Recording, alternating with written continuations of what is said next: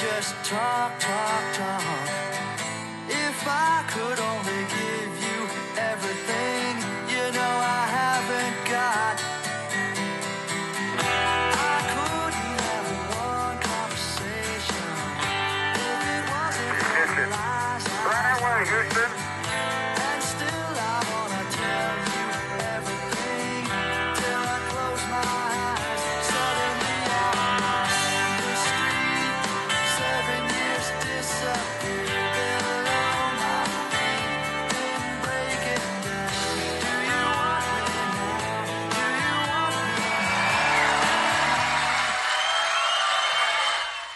Okay, ladies and gentlemen, we're back with Christopher Gardner, and this is a great day to have you on because uh, I've been going so hard in the paint that I could use a little uh, a little help. I'm gonna give you some of the heavy lifting today.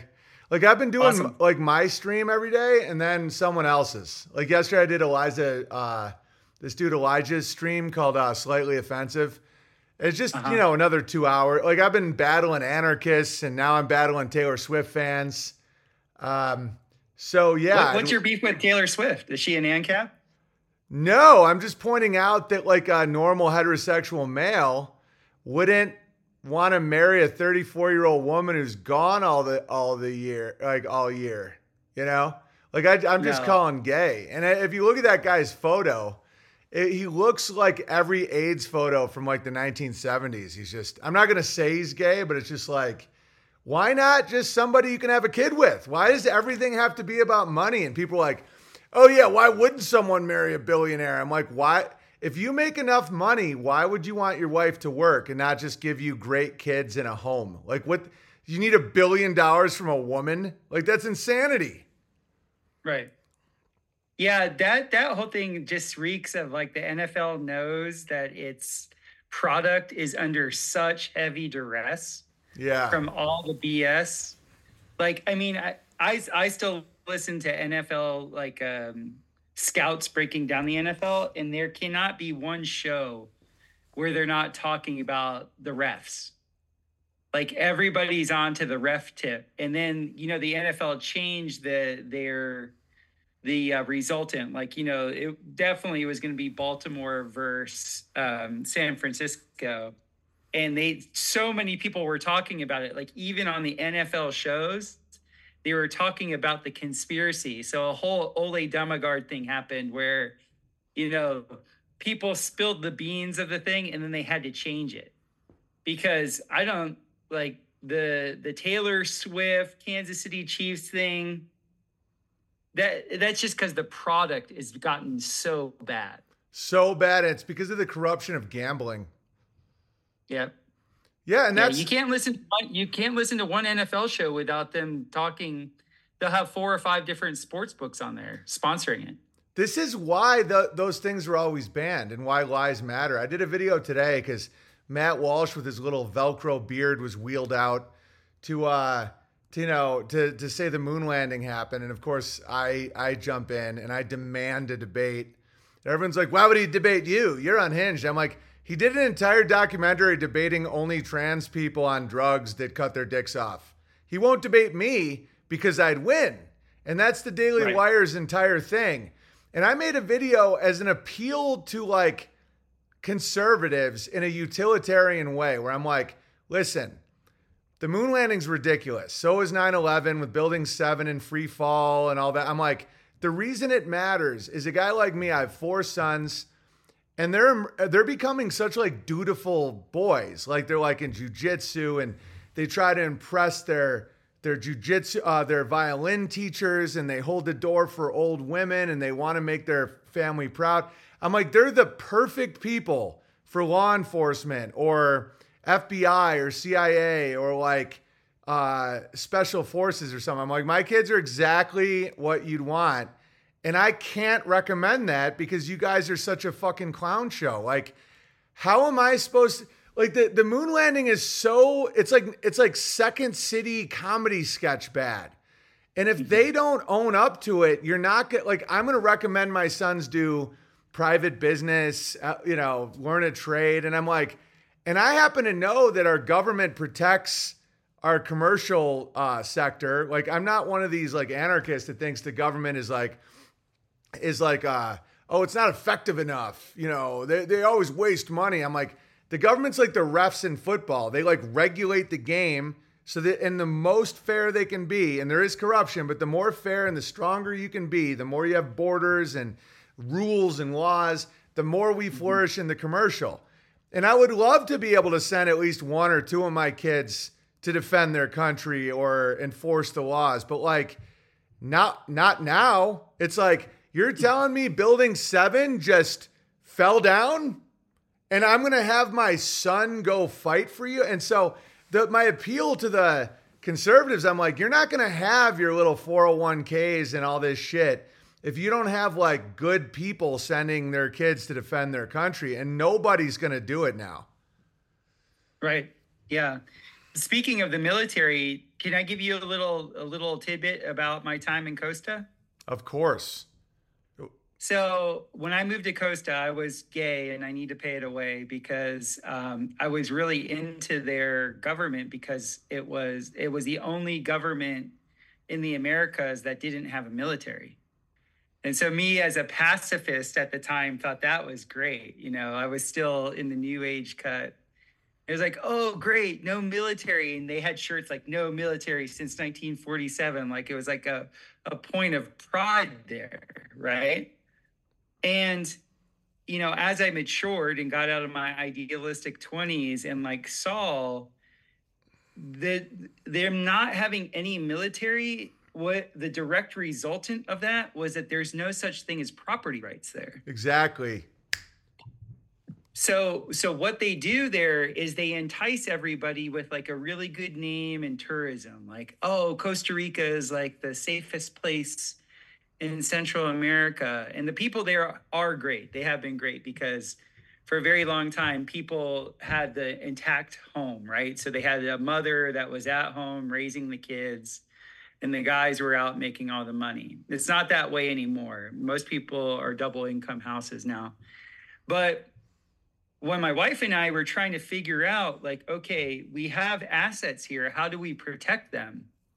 For like four years, I would on the search for how can I actually get a allodial title? How can I hold the title of my land? It was impossible. It doesn't exist as a foreigner. And then a bunch of my friends, when I say a bunch, two of my friends, um, they let their US citizenship go. They like apply to like let go of their US citizenship so that they could be Costa Rican citizens as gringos. And thinking that that was going to change their ability to own land. And it did not. They still had to put it within a corporate structure to have any liability insurance at all. So for me, as somebody that was starting to accrue assets, I was like, this is just ridiculous to be in this country, especially because COVID happened and that's a time of war. I was like, you know, losing it, it like that. I saw two friends of mine get their farms confiscated for, you know, quote unquote, you know, this code being broken or that code being broken, but there was no recourse there was no way that that that um, their rights could be enforced because in that country that doesn't exist. Yeah, no, absolutely. I've been I've been battling with anarchists. Have you been listening to any of my streams with anarchists? Yeah, yeah. I uh, caught a little bit of the Saturday one, man. You were like, you were you were going after that dude. yeah, yeah. I was pinning him down because I could tell intent with him. With like Bob Murphy and some of the other ones, I can understand the idea of not like I've fallen for the ANCAP spell and all that stuff. I understand that that there are good people that can fall for that. But that Saturday dude, he was up to I could tell his intent. Like when he wouldn't answer or like acknowledge my points about like when is the age of consent? When can you uh, forcefully take down a contract about buying sex? And he revealed he doesn't want any laws around sex trafficking like I was going at him. Like I, I was cornering him and like I would repeat myself and yell. And it some people are like, oh, you sounded a little unhinged. I'm like, you're now on my list too. Because mm-hmm. Because it was so obvious. And the thing is, property rights always are granted by force. And so if people want to celebrate not having enforcement or a military or a government or law enforcement, they're just going to end up like Costa Rica. And Costa Rica is a hotbed for like CIA and all that shit is coming out of Yeah. Costa Rica because they have no regulation. Like it's just really open for corruption, and they like uh, they they make it seem like it's so um, it, it's so forward thinking, but it's also just inundated with like glyphosate, as we've talked about, and like foreign intelligence agencies and all kinds of horrible shit because it's so easy to penetrate.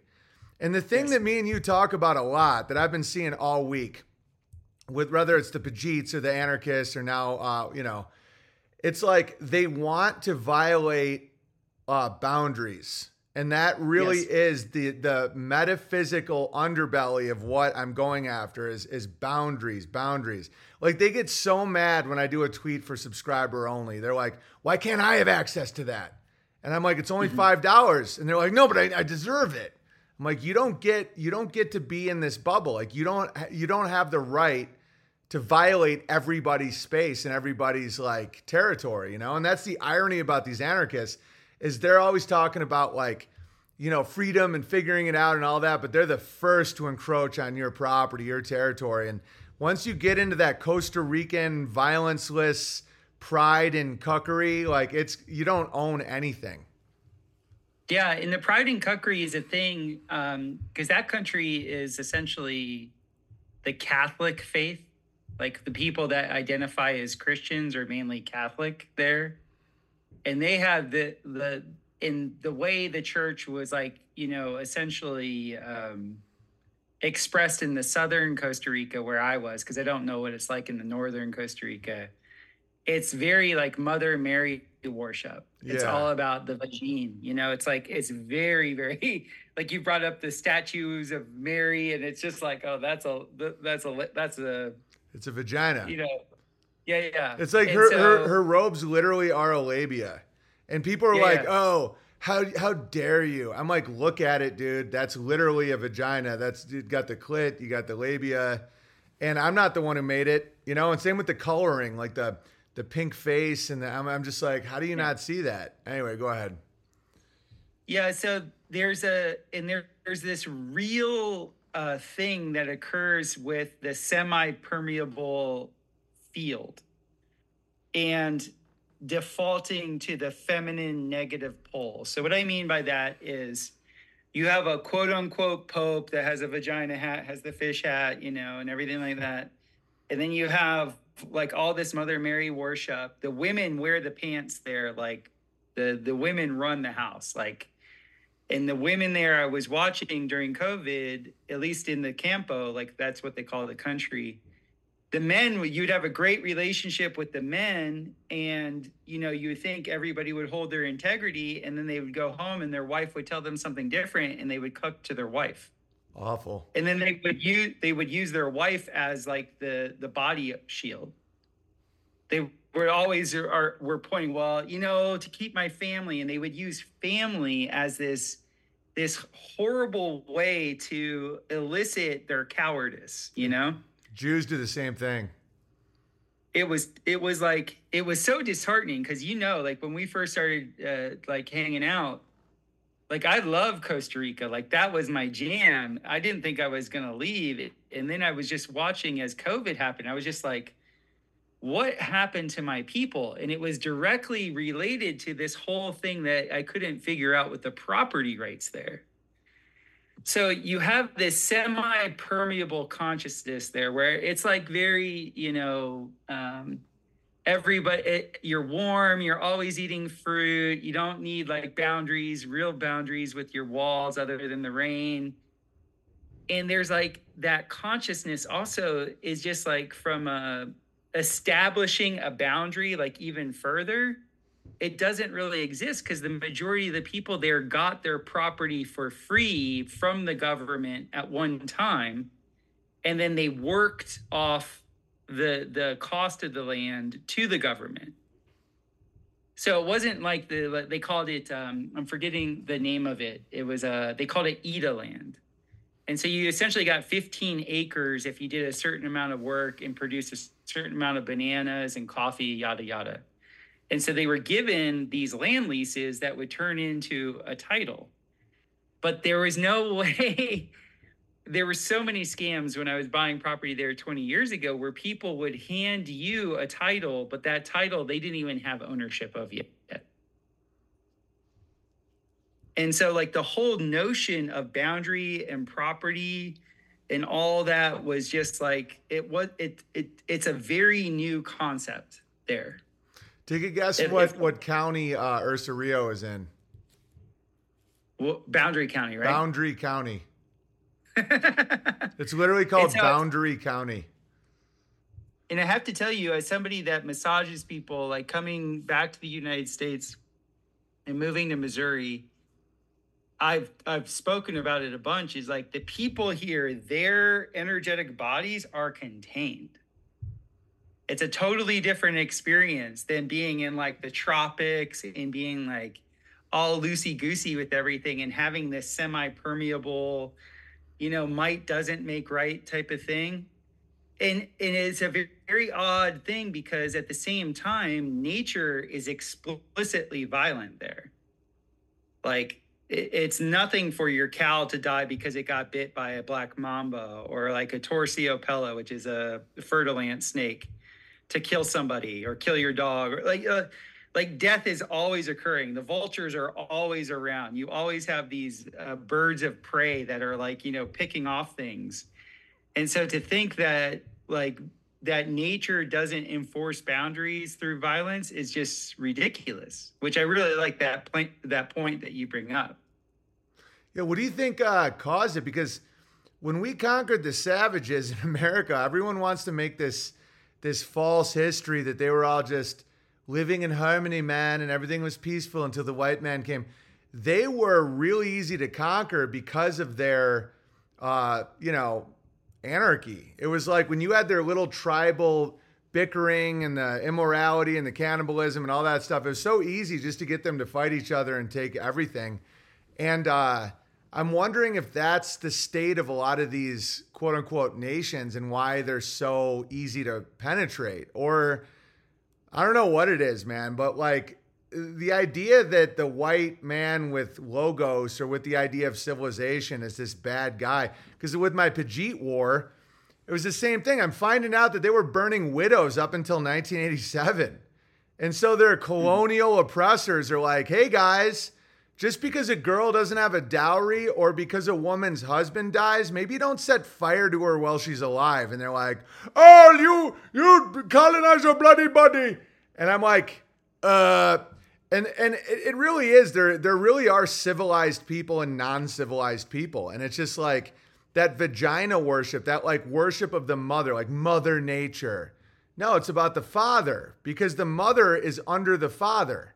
And that isn't uh, subjugating women, it's actually the love of women. Like, no woman wants a man that does anarchy in the home. And that's why I highlighted that guy, High Impact Flicks' his daughter, because he kept referencing that, where it's like, oh, at home anarchy, volunteerism, let everyone do as thou will, everything.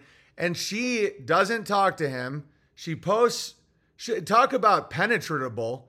Her whole online persona is like, naked, trying to get attention from men. And she's a grown adult. So don't give me, nobody give me shit about like a child. That's like a 25 year old, 30 year old woman. And she works for the government because she didn't feel safe from dad.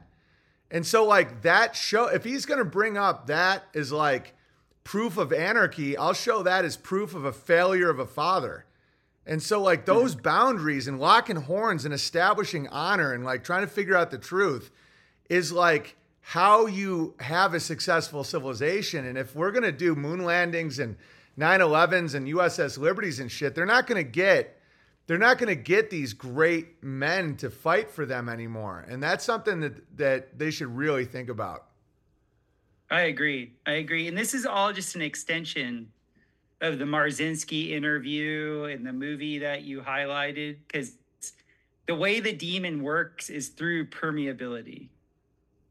The demon is the same as a parasite. Parasites, you only get leaky gut. Like leaky gut is like a semi permeable, you know, membrane, like your your GI tract becomes semi-permeable, and then the parasites come, right? The the parasite wants permeability or even semi-permeability.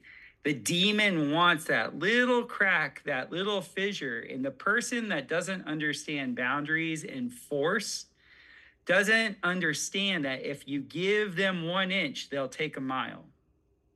They don't understand that because the majority of people that I've seen that really hold on to the idealistic notion of anarchy is they're they're weak physically like they're they are actually weak and so instinctually they're like okay i can't have force around me. Force scares me. Like if anybody raises their voice or anybody like uh, Yeah, yeah, shows yeah, yeah, yeah, yeah. and so so their mind then creates a construct where force is wrong or bad or shouldn't or shouldn't the whole shouldn't thing. And the shouldn't thing then blinds them to nature the truth of the matter is and that's where i think your argument can really hold water especially if you come across more of the ancap people is you can just continually you know beat the drum of how how does the animal kingdom work and are you separate from it Yeah, and they and they use the example of the wolf, where it's like we don't need boundaries by governments. Look at the wolves; they all just know where to go. I'm like, hierarchy is enforced by violence. Like you don't go into another alpha's area because they'll bite you in the neck. And every single wolf pack has a hierarchy: alpha, bravo, delta.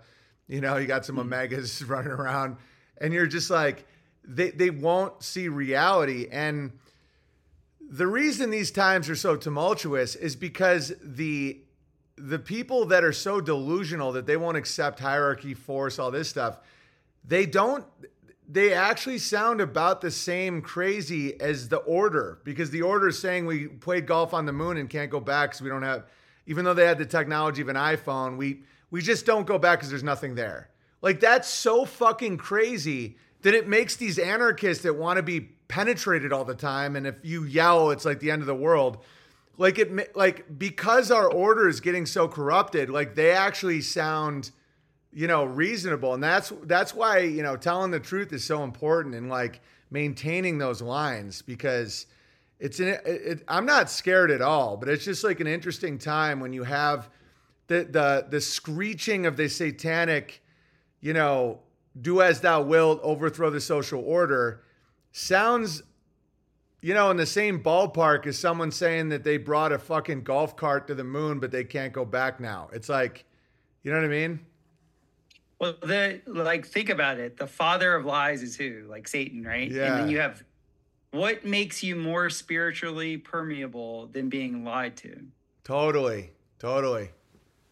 And believing the lies. Like so many and this is the thing i have to say hey, a lot of the anarchists that i've spoken to and know they're very innocent in a way they're it- it's almost like if you have i don't know you you probably met these people in hollywood the trustafarians oh yeah yeah yeah the, the people that came out to hollywood and had all the money and didn't really need to work but they were trying to act or do whatever we had trustafarians uh, where I grew up, and then also in Costa, right? And they have a completely diluted. They don't understand that the set and setting that they're in is already a protection racket.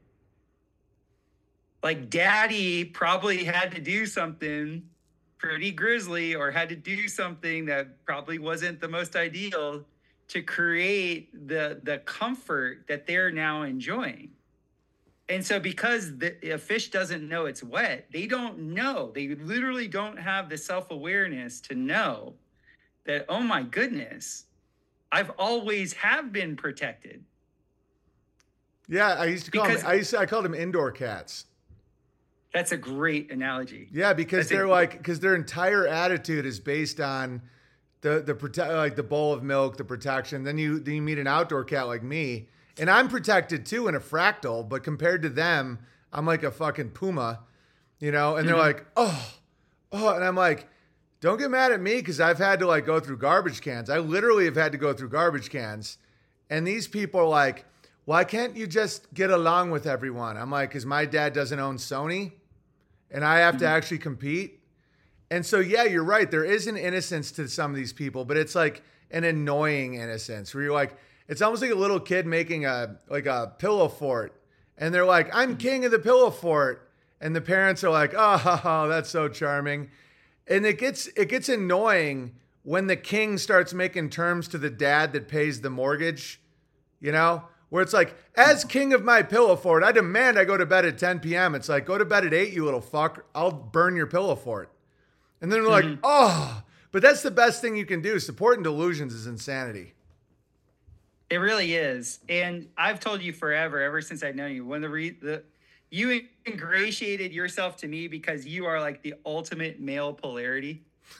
like, so you gotta understand, there's lots of people that are skewed to the ultimate female polarity. Yeah. And, and when all that means is like when I say male and female, male is positive, it's pushing out, it's energy that is moving outward, it's centrifugal. Then you have other people that are centripetal. Everything is collapsing in on them all the time and they feel everything. So that that notion of always feeling everything all the time, somebody like you comes around them and they go into a shell like they like it's it's too much juice, right? And so that is a thing. Like there's people that are traumatized in a way where that negative polarity is all there is, and they don't have shields because we've already established they're semi-permeable or fully permeable. The irony, and as I'm listening, is those anarchists that are almost in a constant state of implosion, like a vacuum, that are so easy to permeate. They're in. They don't realize it as they condemn government, but they're subconsciously and spiritually screaming for t- tyranny to protect them from like yelling.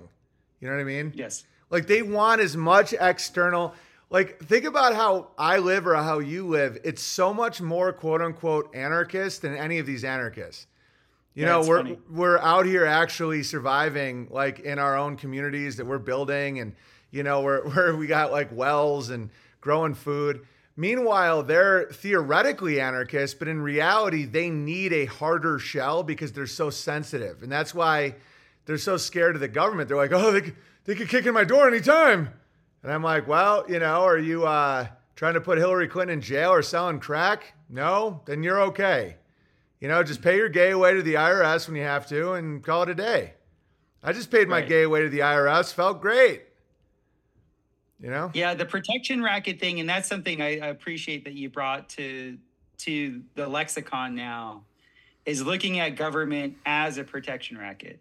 That's exactly what it it is. really- yeah. because it really is like when you break it down that way that's a logical way for an anarchist to go oh wait a minute wait a minute it is a protection racket and you have to pay the vig no matter what Mm-hmm.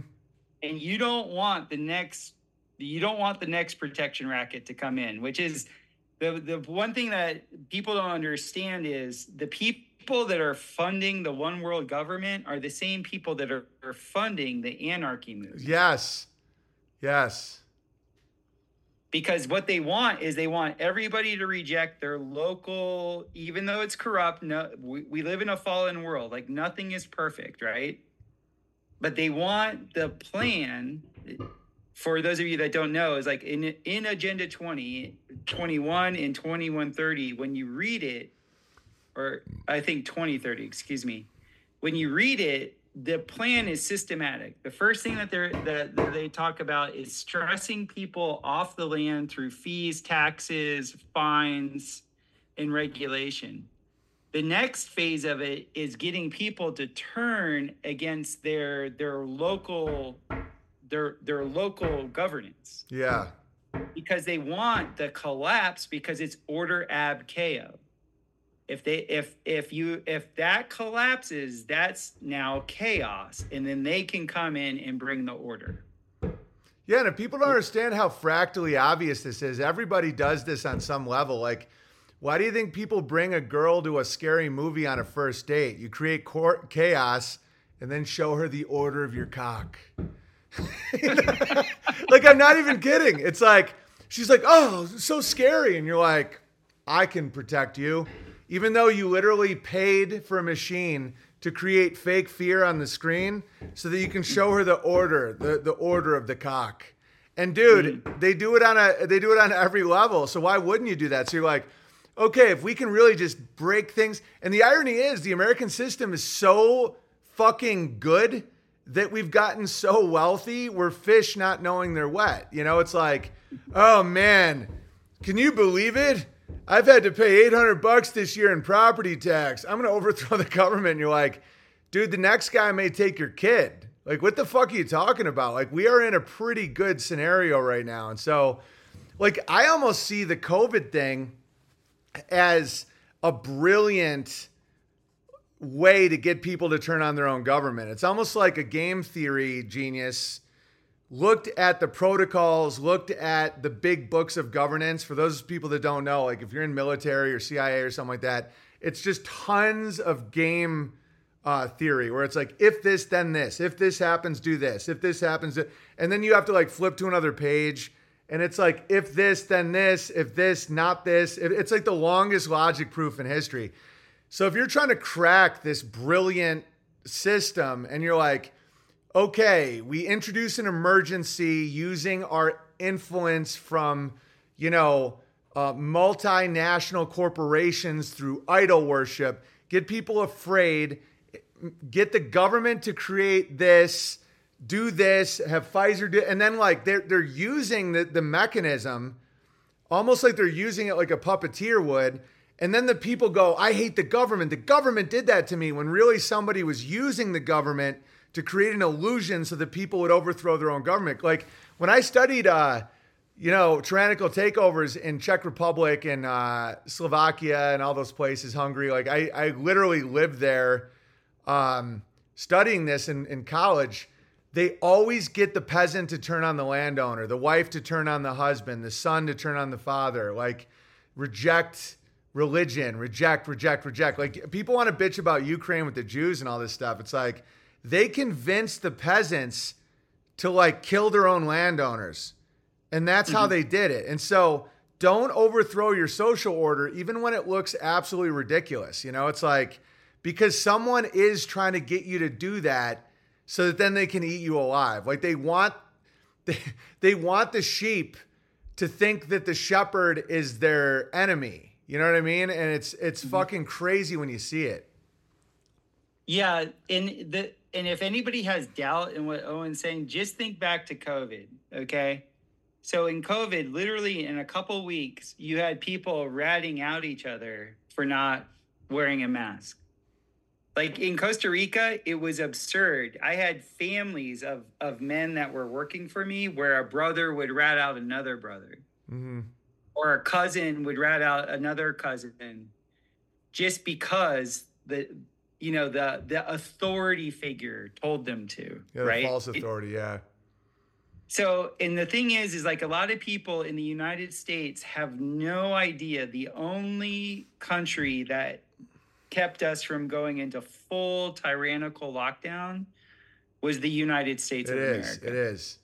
The fact that there were 23 states that stood up and said no they literally said no that's not that's actually against our our rights and we're not going to we're not going to enforce what the surgeon general wants us to enforce. That if you haven't lived abroad you have no idea how corrupt corruption can get and you know because you lived in yeah, in uh, Ch- yeah. the Czech Republic. I know because I lived in Central America and in India. You guys have no idea how corrupt corrupt can get. Yeah, and there's no like, recourse. There's no like people are just like, yeah, America, and that's the thing is it's a reflection of the morality of the people. Like if you look at Costa Rica, they deserve to not own land because they cuck to their wives and they rat on their brothers. That's why it's like to have that higher morality, you know, like government isn't my authority, but it it's a good thing to have. Like government is, you know, it's it's to manage the immoral, and it's always going to be there. And the more immoral people you're going to have, the more you're going to have government. And then it gets to a point where you have a corrupt government because people get so fucking immoral. If you have like highly moral areas and you don't even need that many people, they can't really do it to you. You have to do it to yourself. Like people have this egregore of government, like government makes you do shit. They don't. They really fucking don't, unless the vast majority of people beg for it and use the government to do that. Like in Idaho, it was fine. You go to California, it was a nightmare. We're still in the same country. Why didn't the government do it to everybody? It's like, because in California, they wanted to. They ratted on each other. Their envy was insane. They wanted to see everybody in pain and hurt and overthrown. And so that's it's just so important to keep your cool and your morality and not overthrow social order. And like, you know, don't. It's so funny. We're you're talking about demons. Like I know my demon now. Like I heard a thought in my head yesterday, and it's all about food. So I uh, I was going to put some butter on a piece of bread, and uh, and Amy goes, "Make sure you save some butter. Uh, butter. That's like the last of our butter." And I had a thought that just uh, it was my voice. I just thought she's trying to starve you. and I'm like, what the fuck was that?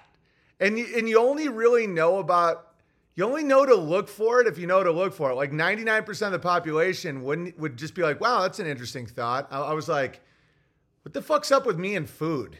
You know, like like mm-hmm. Amy's trying to starve me because she's limiting my butter. It, it was so preposterous that I laughed out loud at it.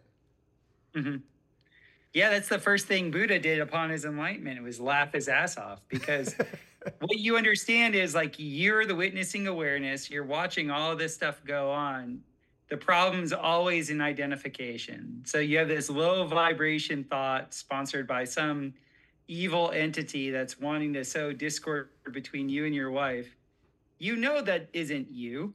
Yeah, exactly, exactly.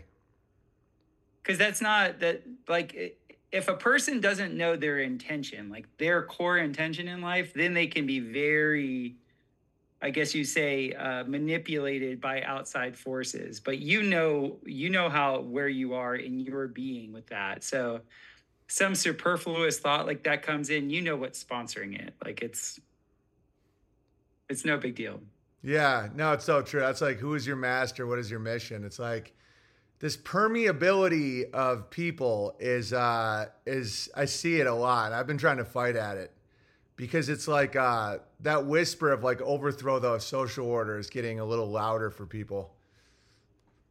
Yeah, and that's by the way, there's historical precedent. This always happens when there's a changeover of the monetary system.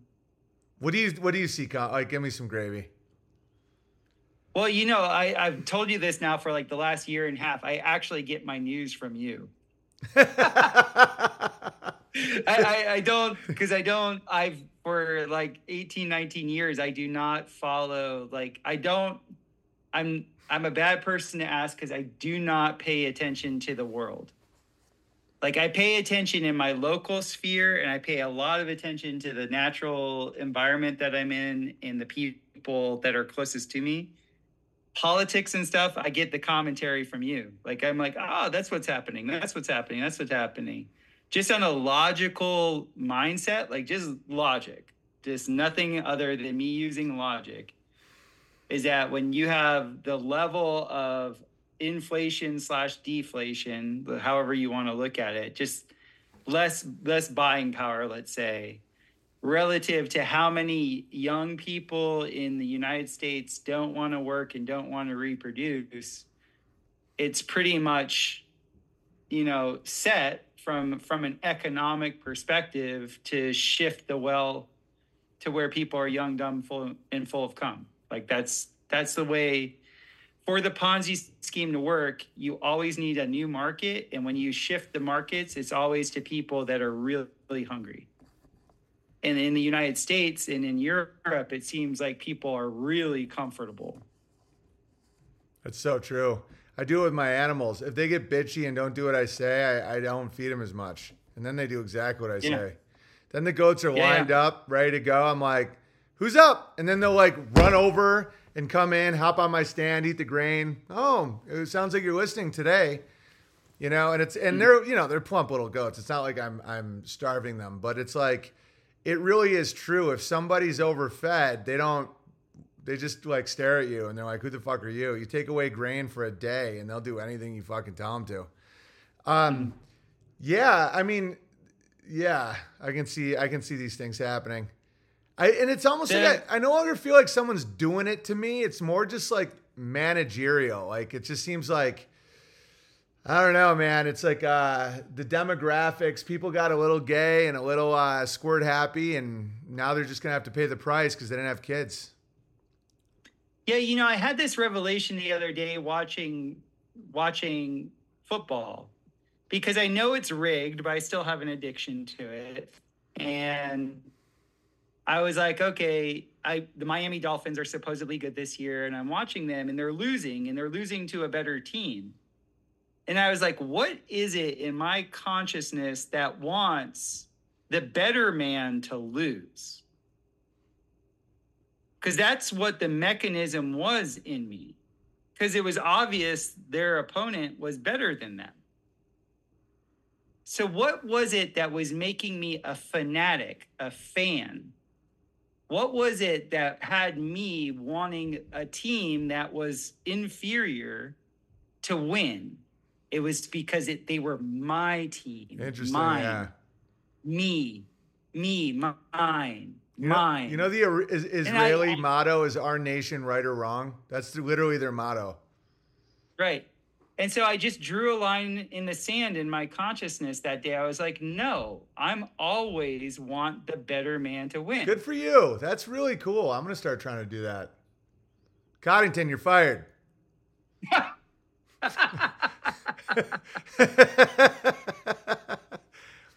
oh, poor God. He It's loves it. literally the funniest thing, dude, is you browbeating that dude. It's just hilarious. if he ever does a comedy special, I picture it like his just his face, and it's really serious, and it's black and white, like really intense, and it just says "pun intended." Yeah. No, he loves getting made fun of. I ask him sometimes. Like sometimes when I go like extra intense, even I'll be like, "Are you okay with how fucking much I made fun of you?" And he's like, "Yeah, dude, I love it. It's hilarious." So anyway, uh, Uh, tell me about the Dolphins. Well, they were inferior. They had some good players, but they weren't executing correctly. Their coach was making bad, stupid calls. They were injured, which was meaning in a lot of ways that they weren't fit enough to play. And I'm watching this other team, and they have physical superiority. They were more fit, less injured, and they weren't making as many dumb mistakes. So I was like, they're the better man. They're the better team. They deserve to win. And who cares about the expectations? Yeah, Like the expectation is actually like what a lot of the people that are dealing with anarchy is. They have an expectation that life is fair. And on the highest level, it is fair because you get what you deserve. But when you don't have that much self awareness, if you're at the level of not having that much self awareness, life isn't fair. So it's like a it's like a teeter totter. The more self awareness you have, the more God gives you like uh, the notion of responsibility, and it's the inverse is also true. So like you need a certain level of self-awareness to understand the ultimate justice that that is going on. But people that are in a shell people that have been injured people that have been traumatized one way or another or have been handicapped through convenience if you have the handicap of convenience you're delusional. You're literally delusional. So I don't like on a personal level when I notice somebody's delusional, I don't even interact I don't interact with them about that. Cuz they're in delusion. yeah. By by their very expression is like, "Oh, you're delusional with this particular thing. Okay, I'll you hey, have at it." I'm starting to be a little more Yeah, like that too. But then I get pissed off and start yelling about the thing I was gonna say. Like for I have role like yeah, I have like ten minutes where I'm like, yeah, let it be, man. You know, it's all good. If people want to live in that, then I'll be like, yeah. At what age, Brian? Like I just uh I I can't stay chill for too long. Like I always I always escalate. Well, you're you're in a different role than I am. I think the gambling is um is one reason why everything's getting so corrupt because it's like people can't just root for the better team because money's on the line. And dude, that is so the truth. Yeah. You talk about the slippery slope. It's the slippery slope. And that's what these injured, very negatively polarized people don't understand is the slippery slope is a real thing. There are certain people, like I know a lot of Torah observant Christians, and they're they're good family men, and, and they're also they have to be Torah observant if they're to have control in their life. Like they have to do it What do you mean explain? because slippery slope. Like if they were to do one thing that was outside of the rule book, next thing you know, they're in Tijuana, you know. Oh yeah, I know guys like, like- that too. Yeah, yeah. And so I I give them credit. I don't I don't I don't have anything wrong with them knowing that that is through their life experience the the boundaries that they need need to be that explicit so that they can have a, a semblance of control in their life. And there are a lot of people that are like that on on the other side of it, right? And so you have these other people that are like could never imagine that other people are like that. And those are the innocents. So, like you were telling that guy, Brian, you were like, hey, there are people out there that want to rape and kill you. That there's literally bad people out there that that that are injurious. They they have no problem exacting injury on other. Yeah, they like it. And a lot of the people that believe in no rules and no boundaries, um, they've been injured in such a way where they think that if they don't pay attention to the negative, it won't happen to them. Yeah, man. And the irony is, is it keeps happening to them. Like sometimes uh, victims just keep being victimized. It's like some of the stats are alarming about like rape. Like the same girl will be raped like five times. It's insane. Same with uh, Oh, can I tell you? Can I tell you a story about like a demon? yeah. Look at me and my bike. They fucking stole my bikes at Ursa Ozarks. Like I really have this like chink in my armor uh with bikes. Like a fucking dude, a, a guy went all the way deep. For those of you that went to the festival, this is a true story. A guy who's now arrested. He's like been charged. They went all the way down that road. You know the road at the festival where there's that hunting cabin, and they went. He went like like a half a mile in the middle of nowhere and stole my fucking bikes, BMX mm-hmm. children's bikes. Yeah, and it, apparently he went back twice. Like he just didn't do it once. Like he did it and then came back for another run. Do you think it was a demon? Oh, oh, absolutely. Yeah, like why you- would he do that? Like that's You made an egregore. You you freaking made an egregore of a black rapper comedian that was born on your birthday, 1991. Like you literally like created through space and time a, a guy that's like why why is he why is this psycho have my my my birthday on his on his shirt? Like dude, it gets into some like there's some weird stuff out there like time the time and how things work it- it's a Dude, it's, It's- weird, man, but it's fun. If you if you don't like it's like a butterfly. If you don't stare at it or you don't like look at it, it just keeps flop coming back. But if you're like, why, why, then it takes off. Like yesterday, I was mm-hmm. doing this stream and I haven't heard from Josh Wolf in years, and I'm just literally yelling like, "I see you, Wolf!" And I look at my mm-hmm. phone, it just says, "Josh Wolf, hey man, how you doing?" And I haven't heard from him. I was mm-hmm. just like, "Oh, okay." And people would go, "Oh, it's just a coincidence." Oh, okay. It's just non fucking stop these synchronicities. yeah the the the the people that believe in coincidence are not they don't have a high level of self-awareness No. May No, 24th. I'm not saying I'm not saying that black swan things don't occur. I'm not saying that spontaneous occurrences don't happen, but like when you say coincidence and there's a pattern that's recognized within that coincidence and it's a reoccurring thing, I'm letting you know it's not a coincidence.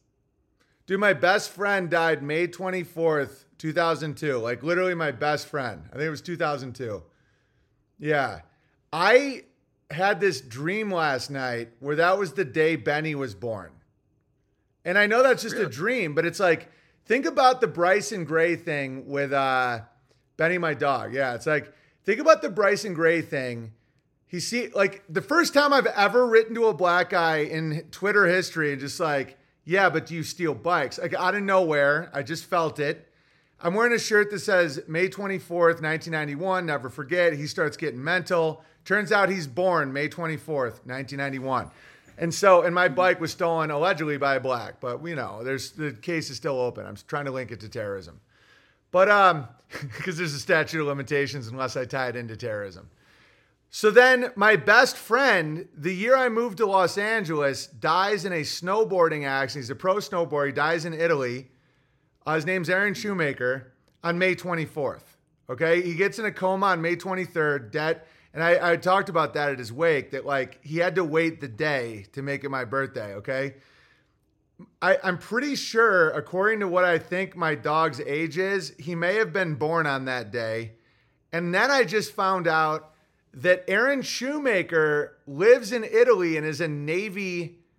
There's another Aaron Shoemaker who's like life. Dude, I'll, I'll do a whole stream on it. Someone sent me, they're like, so Aaron Shoemaker lives in, in Italy as a naval officer, and he looks a lot like the Aaron I knew just 20 years later, like he didn't die. It's fucking in Italy, just happens to be in the same part of Italy where Aaron died with that mm-hmm. unique fucking name. Aaron won X Games the first year of X Games. He was like, you know, there's like a few people in this world that are just like in the story. You know what I mean? Like their lives are just interesting. Aaron was one of those mm-hmm. guys. And so I, of course, I realize that what I'm saying right now, oh, you need a padded room.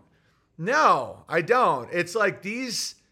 There was this movie. Was it Magnolia or one of those movies by Paul Thomas Anderson where it starts off with these like ridiculous coincidences from history? Mm-hmm. Mm-hmm. There are certain types of artists and certain types of people that see it and they're like, "Whoa!" Like that's that's wild, and then they just keep coming and keep coming.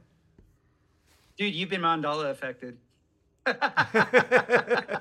In my world, it's the Mandelu. It's The always been. Mandelu.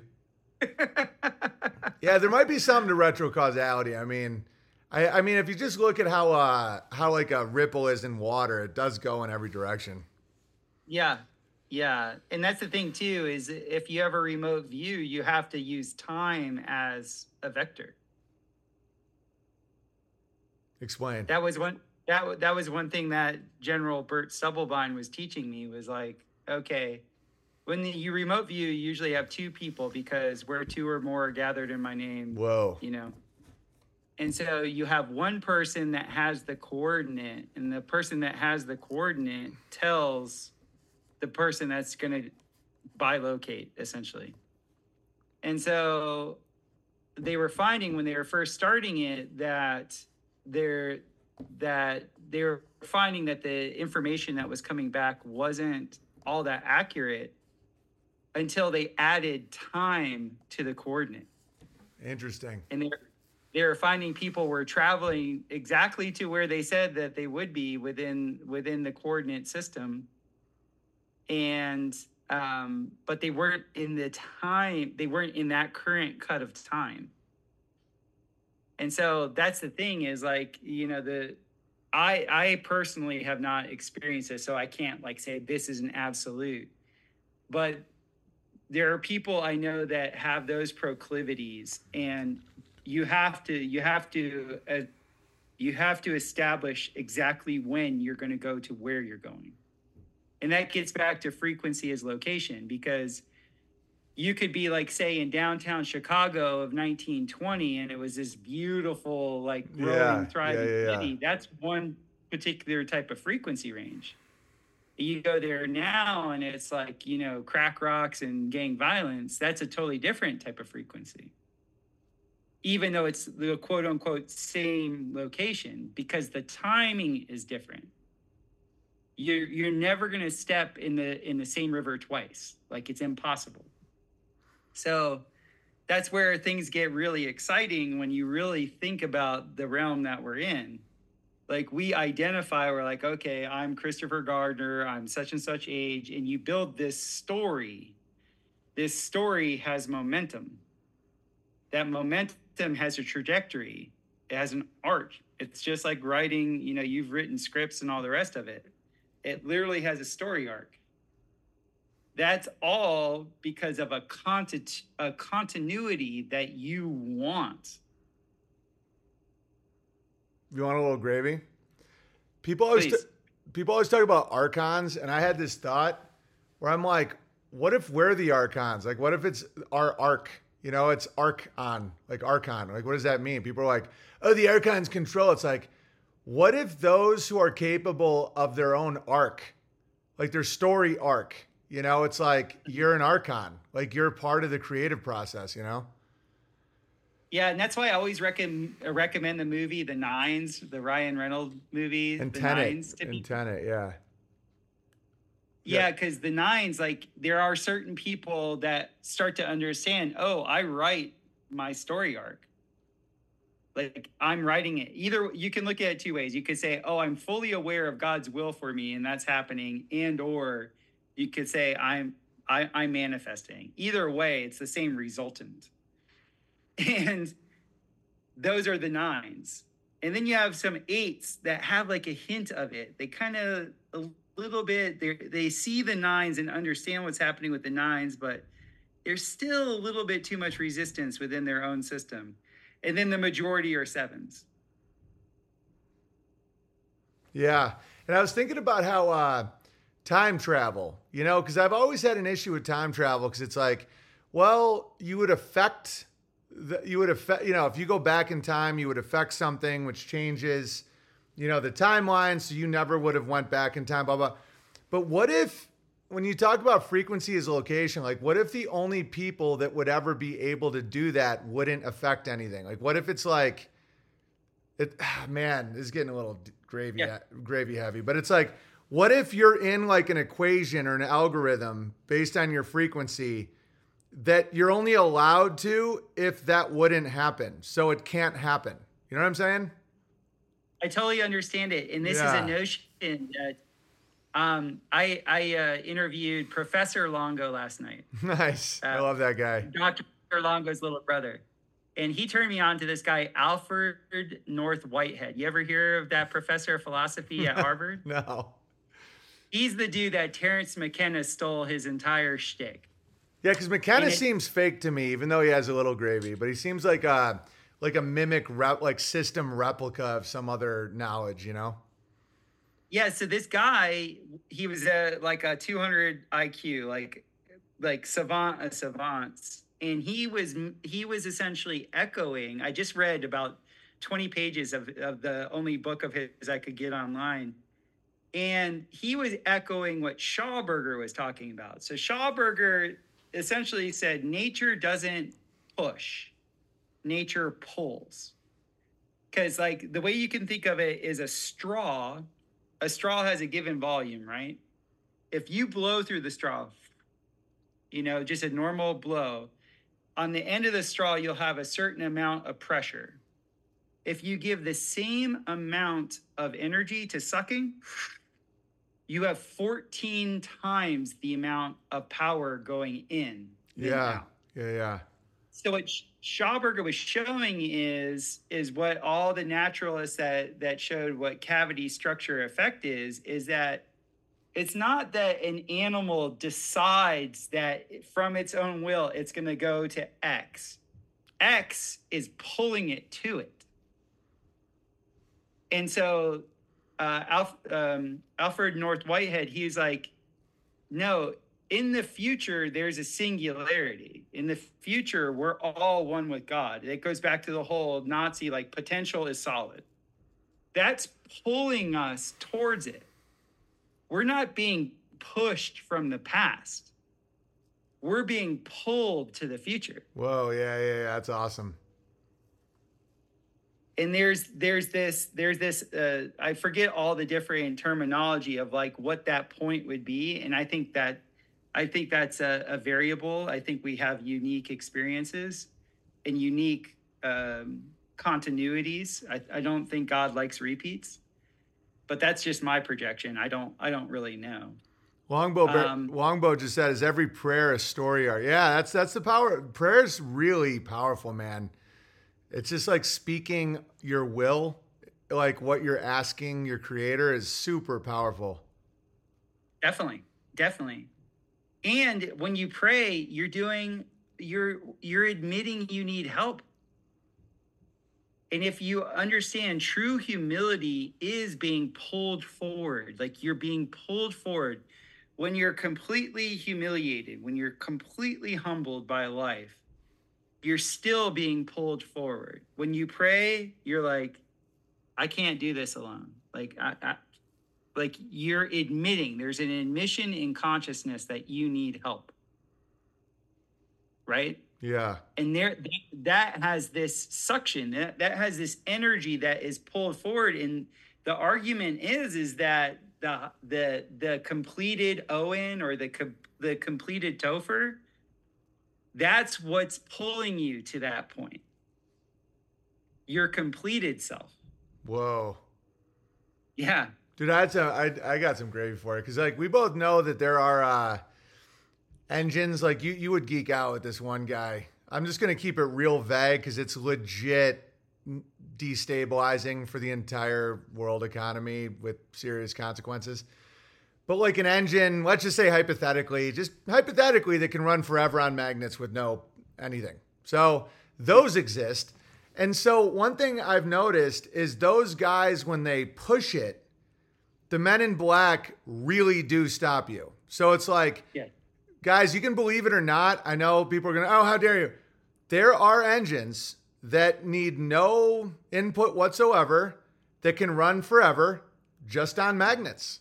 All right. So I understand why the system shuts that down because it would destabilize our dower, the entire energy system, geopolitics. It's it's not as simple as people think. It, like there is a destabilizing force to that, but there is a pull to it too. So it's like if you push it, there are serious consequences. Like they don't they don't kill you, but they definitely shut down your ability to market this and they uh you know, uh and if you push push push, they uh they there there's like wings of the governance system that are mind-blowingly interesting.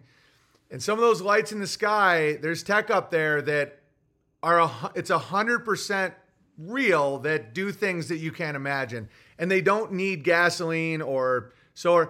But we're so far away from that that to push it, it there's a major resistance, but the pull is absolutely there.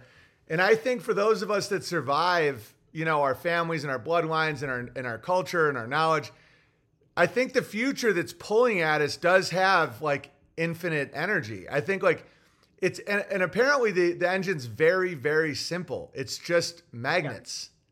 And like cuz you know that that funny joke where uh, there's a meme of a car with a magnet on a string and it's just pulling the car and it's Patrick Bateman he says, "Why the fuck not?" or something there's way more truth to that than people want to understand. Like the pull of a magnet is an infinite source of power. Like it, you can, a little kid can see it. You just have a magnet and just pull something. Okay, now you can structure an engine and create infinite energy.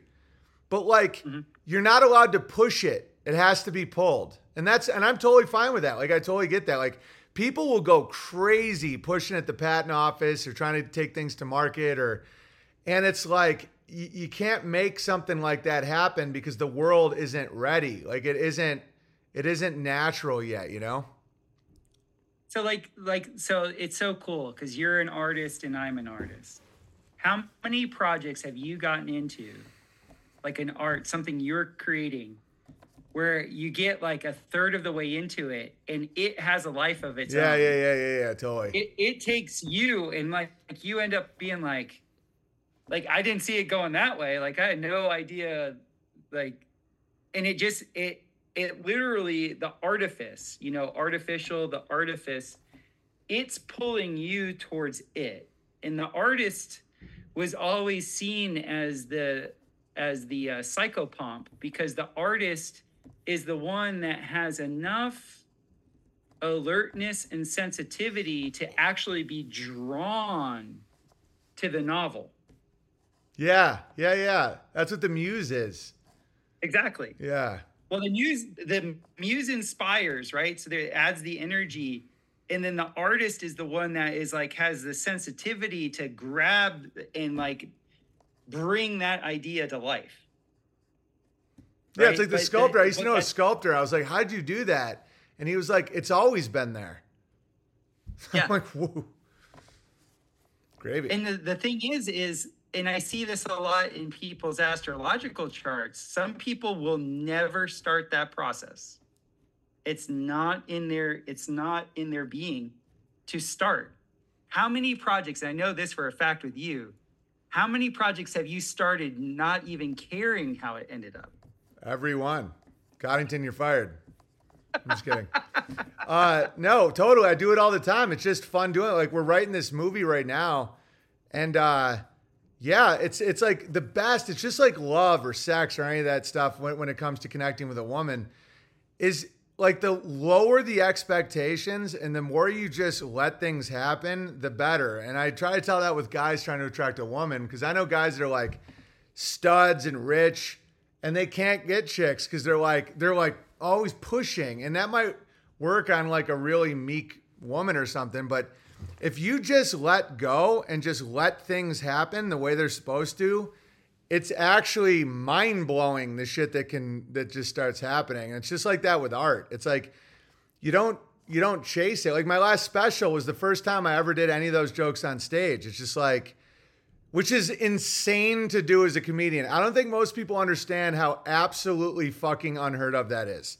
To just go on mm-hmm. stage and do an hour and record it without ever trying any of the jokes. It's never been done. But it's like I'm in this zone where it's and granted I could have done a better job and if I'd worked on it, sure. But I am in this zone where I'm like, sure. You know, it's like every stream, just fucking hit the button. Let's do this.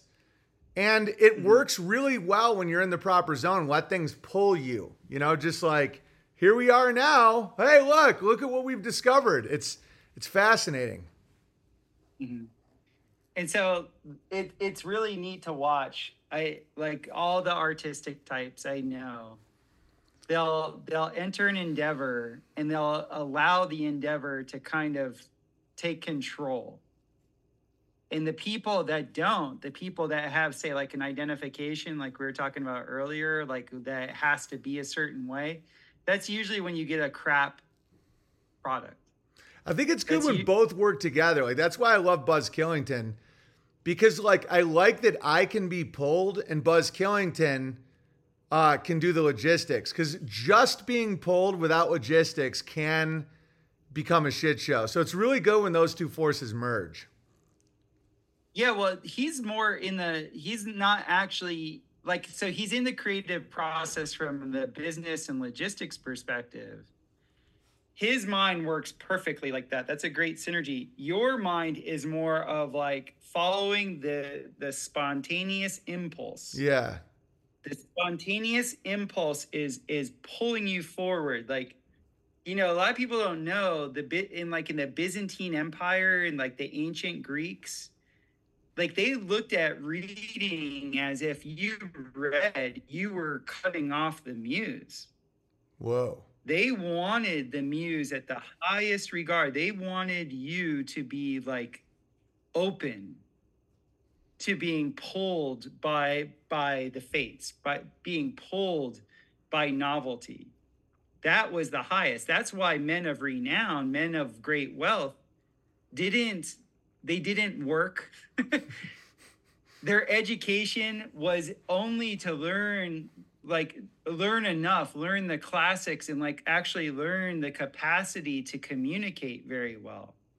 But they were not being trained to be worker bees because in their mind reading and working hard did not actually allow for the for this like like incredible amount of energy to go towards the novelty.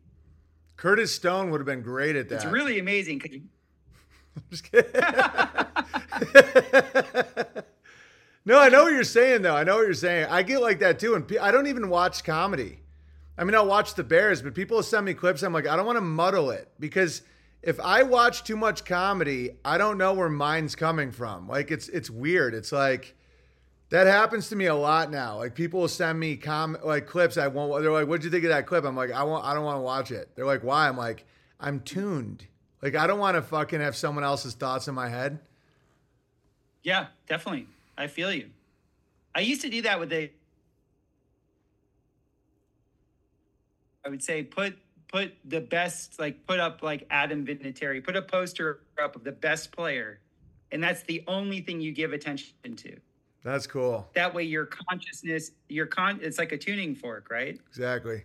Like that's your attention. So like if you're already at the height of rhetoric, why would you give attention to to BS rhetoricians? Like that makes no sense. Yeah, my, it like muddies it.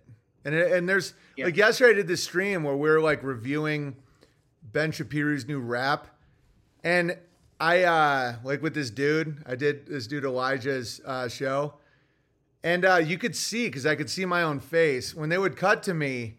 It was like pure disgust, and I was like trying to be like, I, was like, like I'm doing bits. I was like you know, I was like, instead of Eight Mile, his movie would be 9/11 Mile. You know, I'm like giving him, I'm giving him bits, but I'm like, I can't even interact with this. This is fucking like a, an Indian shitting in the street. Like I don't, I, I want nothing. To, and it, we're like trying to. I'm like, dude, this this to me sounds like like like just a screaming baby goat as it's being ripped. Out. I'm like, it's fucking awful, and I want nothing to do with it. And they're like, yeah, hmm. but you know, isn't he stupid? And I'm like, yeah. I mean, it was a fun, it was a fun little little thing. I said that he's marketing cringe. You know, he's like doing a cringe pump and dump, and he sells cringe to both sides of a conflict to make sure he makes enough money with his cringe. Like I'm doing funny Jew jokes and stuff, but I'm like, I can't. I, I can't be in that world. You know, I'm making fun of the Taylor Swift thing because in the gravy realm, it's like the Swift system against the gold standard of San Francisco. Like, there's gravy there. Like, they're using Taylor Swift for something fucking interesting. So that's why I'll talk about, uh, you know, I'll talk about, I'll like, I'll like, I'll like engage in that gossip humor. But I can't look Yeah. at Ben Shapiro fucking rapping. I just, it's insane. What what what is the um like what's the mainstream narrative of why he was doing the rap? Like what's the purpose? He's like, he's like, it's me. He's like, he's like Dr. Dreidel. You know, it's like horrible. Like Coddington probably thinks it's hilarious, but it's just like, and then he's bragging about usury. He's like, I get you on compound interest, dog. And I'm like, well, and I'm like, when when the economy's tanking and a lot of people are hungry and the middle class is going down, like my advice to the Jews is, you know, don't brag about putting people in unpayable compound interest debt, or, or unless you want, you know. I'm like, you should change your names and uh, stop stop bragging about your crimes. I just I can't I I mean I think that he's so rich at this point and so spoiled and so entitled. He has oh, talk about permeability. This happens to the elite too, the rich. They'll get so much money that they get like a house for their cars. I was talking to Elijah about this because he's experienced the same shit as me. They'll have like a whole house for their cars and they're fucking miserable. Like their whole purpose is now material and they have nothing to talk about. They're like, "Do you want do you want the this whiskey? It's like a million dollars." And you're like, "Ah, you know, I got to go home." They're like, "Fucking, you think you're better than me?" And then and then like Shapiro is like, I, "I'm a, I'm a famous rapper. I'm gonna be a famous rapper," and they're just so fucking lost. And it's like just paying off your debt and having a family and like my mission every day is like my animals, the bears, coming up with gravy, playing piano. I couldn't be fucking happier, even though right now I'm a little grumpy. I had a late night cookie and I didn't sleep great. But uh but it's like Yeah. chasing that material shit. And you can be rich. I have no problem with super wealthy people. Like in my area, it's the woods. They own like thousands of acres. They supply all the food to all the farms. They're like a nobility class. Love those people. Wouldn't be surprised if they were like allodial. Great. But but they have purpose and they're family driven and they're like logos driven and morally driven. When you look at these ass clowns that are given to us as idols, they're so fucking miserable. Like pure miserable. Yeah, I'm MC interest rate. It's unbelievable. It's so fucking disgusting. Little Dreidel made me laugh. Sicilian Bear, unbelievable. You're banned for life. Uh, uh, I forget how long ago it was, but you had brought up you had the hunch that the Jews and the Catholics were the same coin. Oh yeah, yeah. The Like pit and the pedestal. Yeah, same exact thing. Yeah, you made you made the metaphor. Well, dude, that's being played out so perfectly right now, right? So earlier we are talking about Central America and Central America is Latin America. So the Latin America, you can think Latin America is under the the thumb of the of the Universalists, the Catholics, right? Well, ca- the I'm learning that the Catholics were like the nouveau riche of the old empire. In the the the real Roman Empire was the Byzantine Empire, and it went east, right? And so that whole uh, mystical connection to nature and direct connection to God and all that, that was more of like the Byzantine Empire.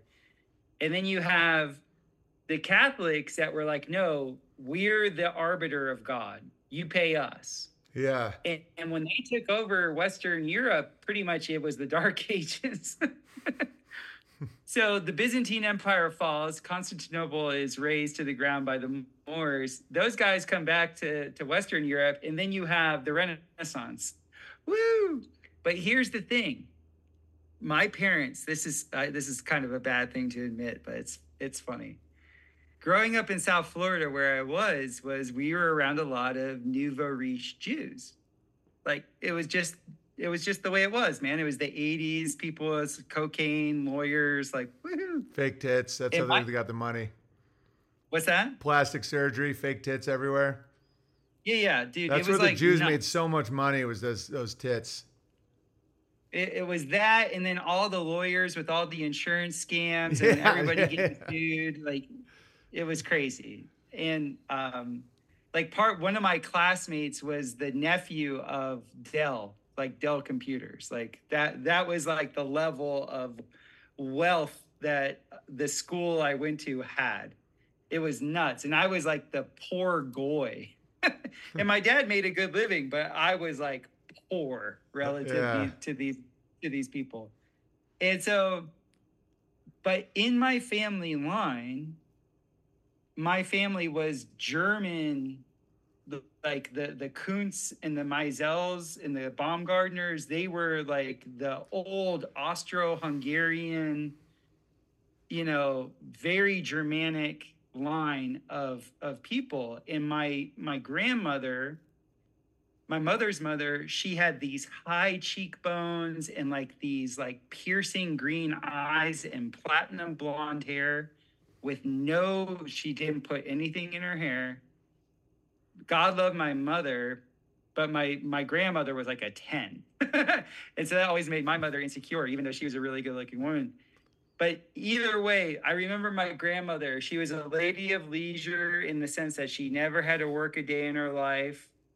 Her parents, her parents had set her up, and whenever I go over to her house, she would be smoking on the back porch, just so like calm and like regal, right? Yeah.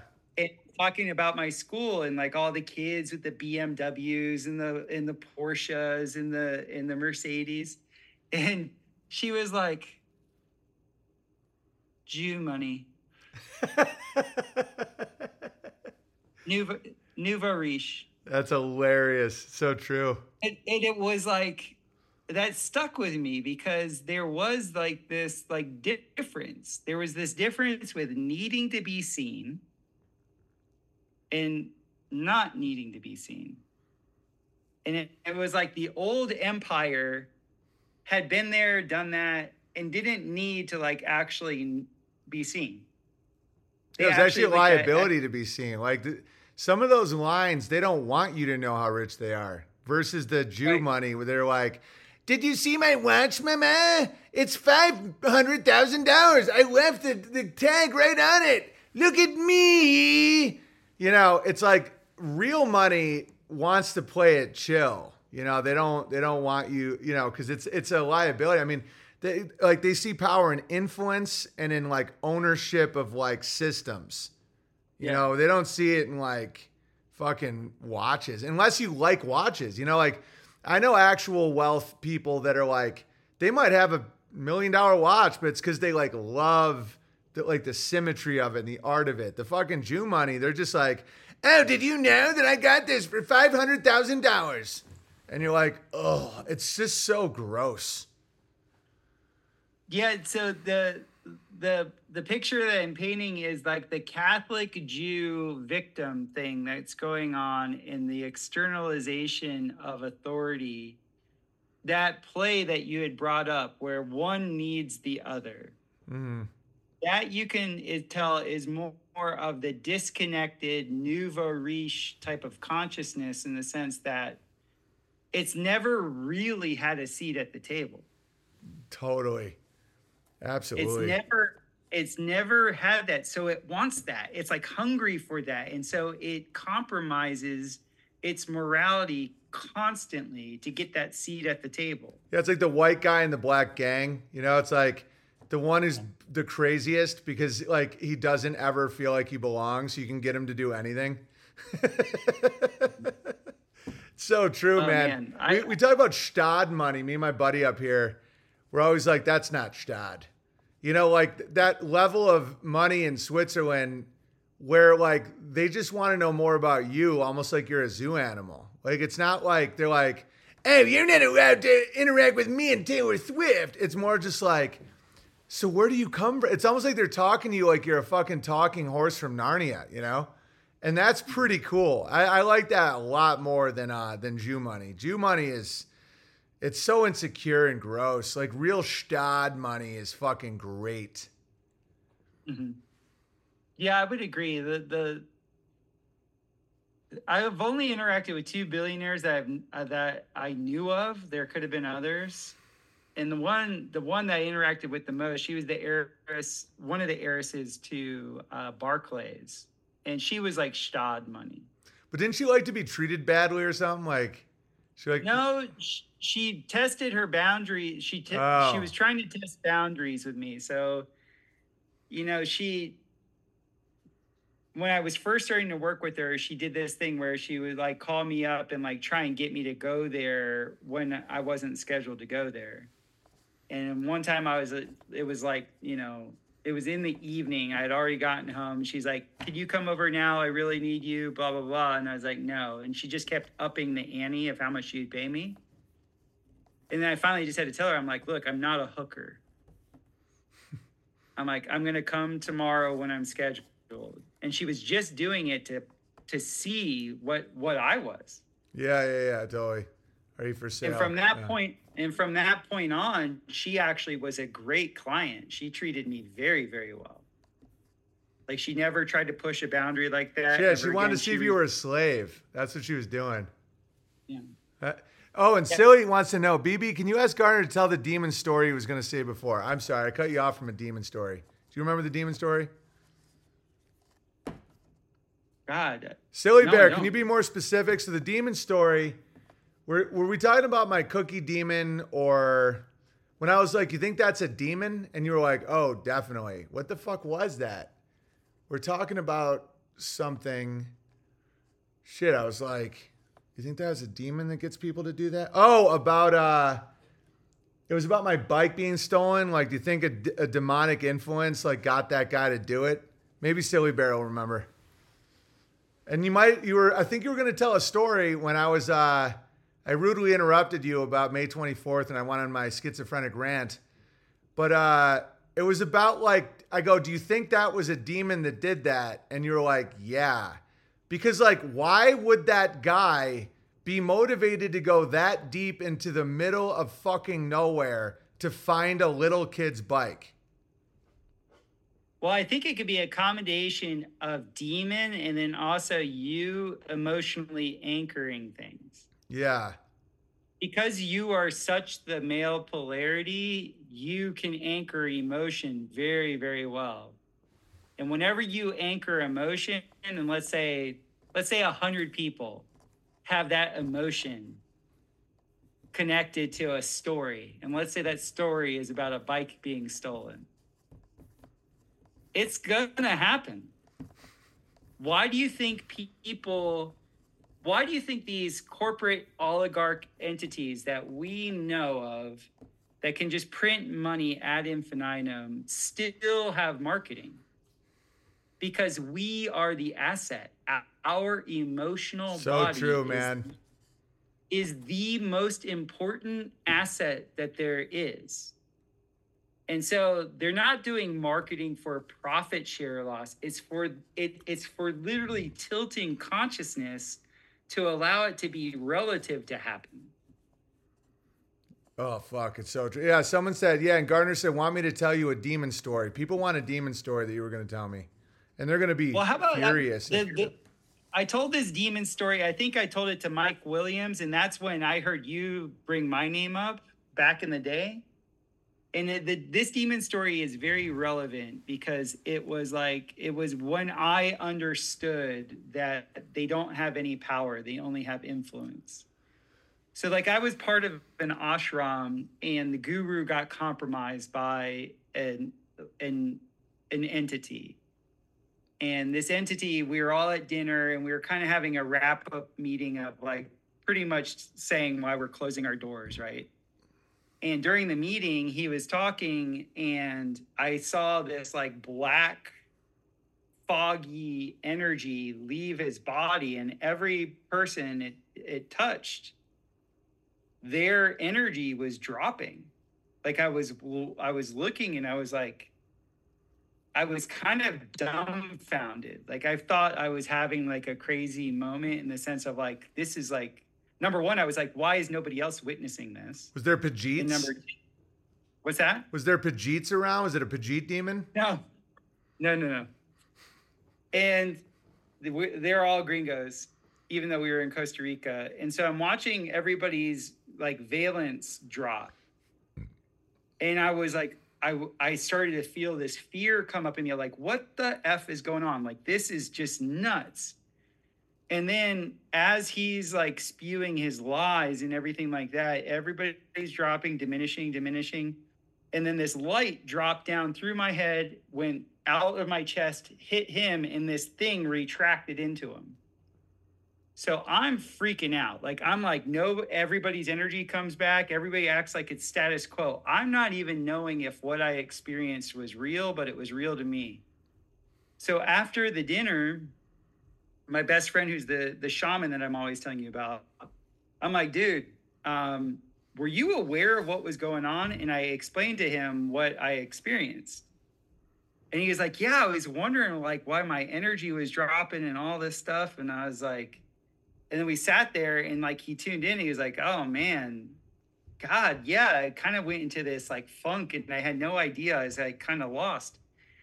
So we were we were at this campsite and I started to walk back to my tent and uh, when I was walking to my tent, it was through this little cut of the forest, and I felt this presence, and I turned around, and this entity rushed me, like it literally rushed me, and I and I froze, like I was I was like you know you hear the term scared to death. It was like a like one of those uh, moments from like The Ring, like when somebody gets so scared they're like frozen Yeah. like I had I had this like and I, I like I couldn't breathe and I was frozen and then my guardian angel was behind me and she's like she's like take a breath and I go "Oh." and then she explained to me she's like demons have no power they only have influence and I was True. like, and then I, and she's like, breathe. And I, I, I started to like continue to breathe. And this thing that was in front of me, this thing that was so gruesome, like it shifted into something that was beautiful. Like this, like this, almost this like asexual, perfect symmetry. I've heard like- that before from someone else that that happened to somebody else I know. it went from being like the most gruesome, like like most Yep. frightful thing I had ever experienced to being this like ultra seductive, like and I was like, and she she just kept reminding me, breathe. And then I remembered all the training I di- did with meditation where I started to breathe and I know I I identified with this whole thing as being real. I was giving it energy and then I just relaxed enough to recognize, ah, this is just happening. And the second I had that release in my system, it disappeared. And from that moment, I had been essentially free of the energy that had sponsored me in the ashram. Because I, I was under demonic attack. Like there was there was um there was a malevolent energy that i let in because i was permeable. I was hurt trauma blah blah blah. And i that energy feasted on me and it it it, it brought me to this point where it had now started putting people that I loved in danger. And then that's when I drew the line and I started to put my boundaries up and started to understand what was happening. And then, like, just like a couple months after that instance, is when I actually came in contact with General Bert. And he was the one that had started the remote viewing uh, program for the United States Army and I told him my experience and my near death experience and all that. And he was like, Oh, do I have something to tell you?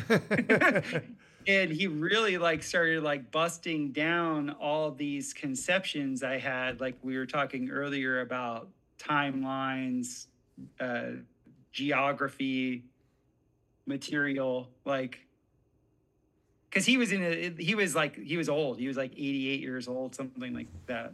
Um maybe 89 he was almost 90 and but still had a fit mind very loving man. And in a way he was like a surrogate father figure for me. He was like this very benevolent even though i like he hired me i was his employee like his permaculture employee um, we had such this simpatico relationship because I could talk about these like very sense like these uh, very um, occulted topics with him, and he was like the father of system systematizing the occult.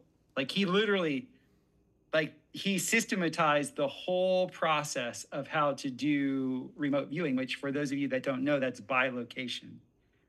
That's a, that's a, a very real technology. That movie Men Who Stare at Goats is about him, right? I think yeah, one of the characters in there. I think the uh, Jeff Bridges character. Yeah, and they mock Is- him because it like because it's like real and they don't want you to know. Yeah, ab- absolutely. Like the whole Clooney character and all that stuff. yeah. And, and to the day he died, he was like railing. He's the guy who like tuned me in and had me look at all of the real source documents about the UN. Because he had moved to Panama because he and his then wife, they had gotten ousted from the United States. They were like Jennifer Daniels. They got ousted for being terrorists. And it, they were uh, essentially going around trying to educate people on this whole sustainable building scam that was going on. And and they were trying to educate people on like whenever you see sustainable entering in through like whatever zoning commission or whatever that that's that's the UN coming in and essentially taking away private property Do you think it's working at all, or do you think we kind of stopped it?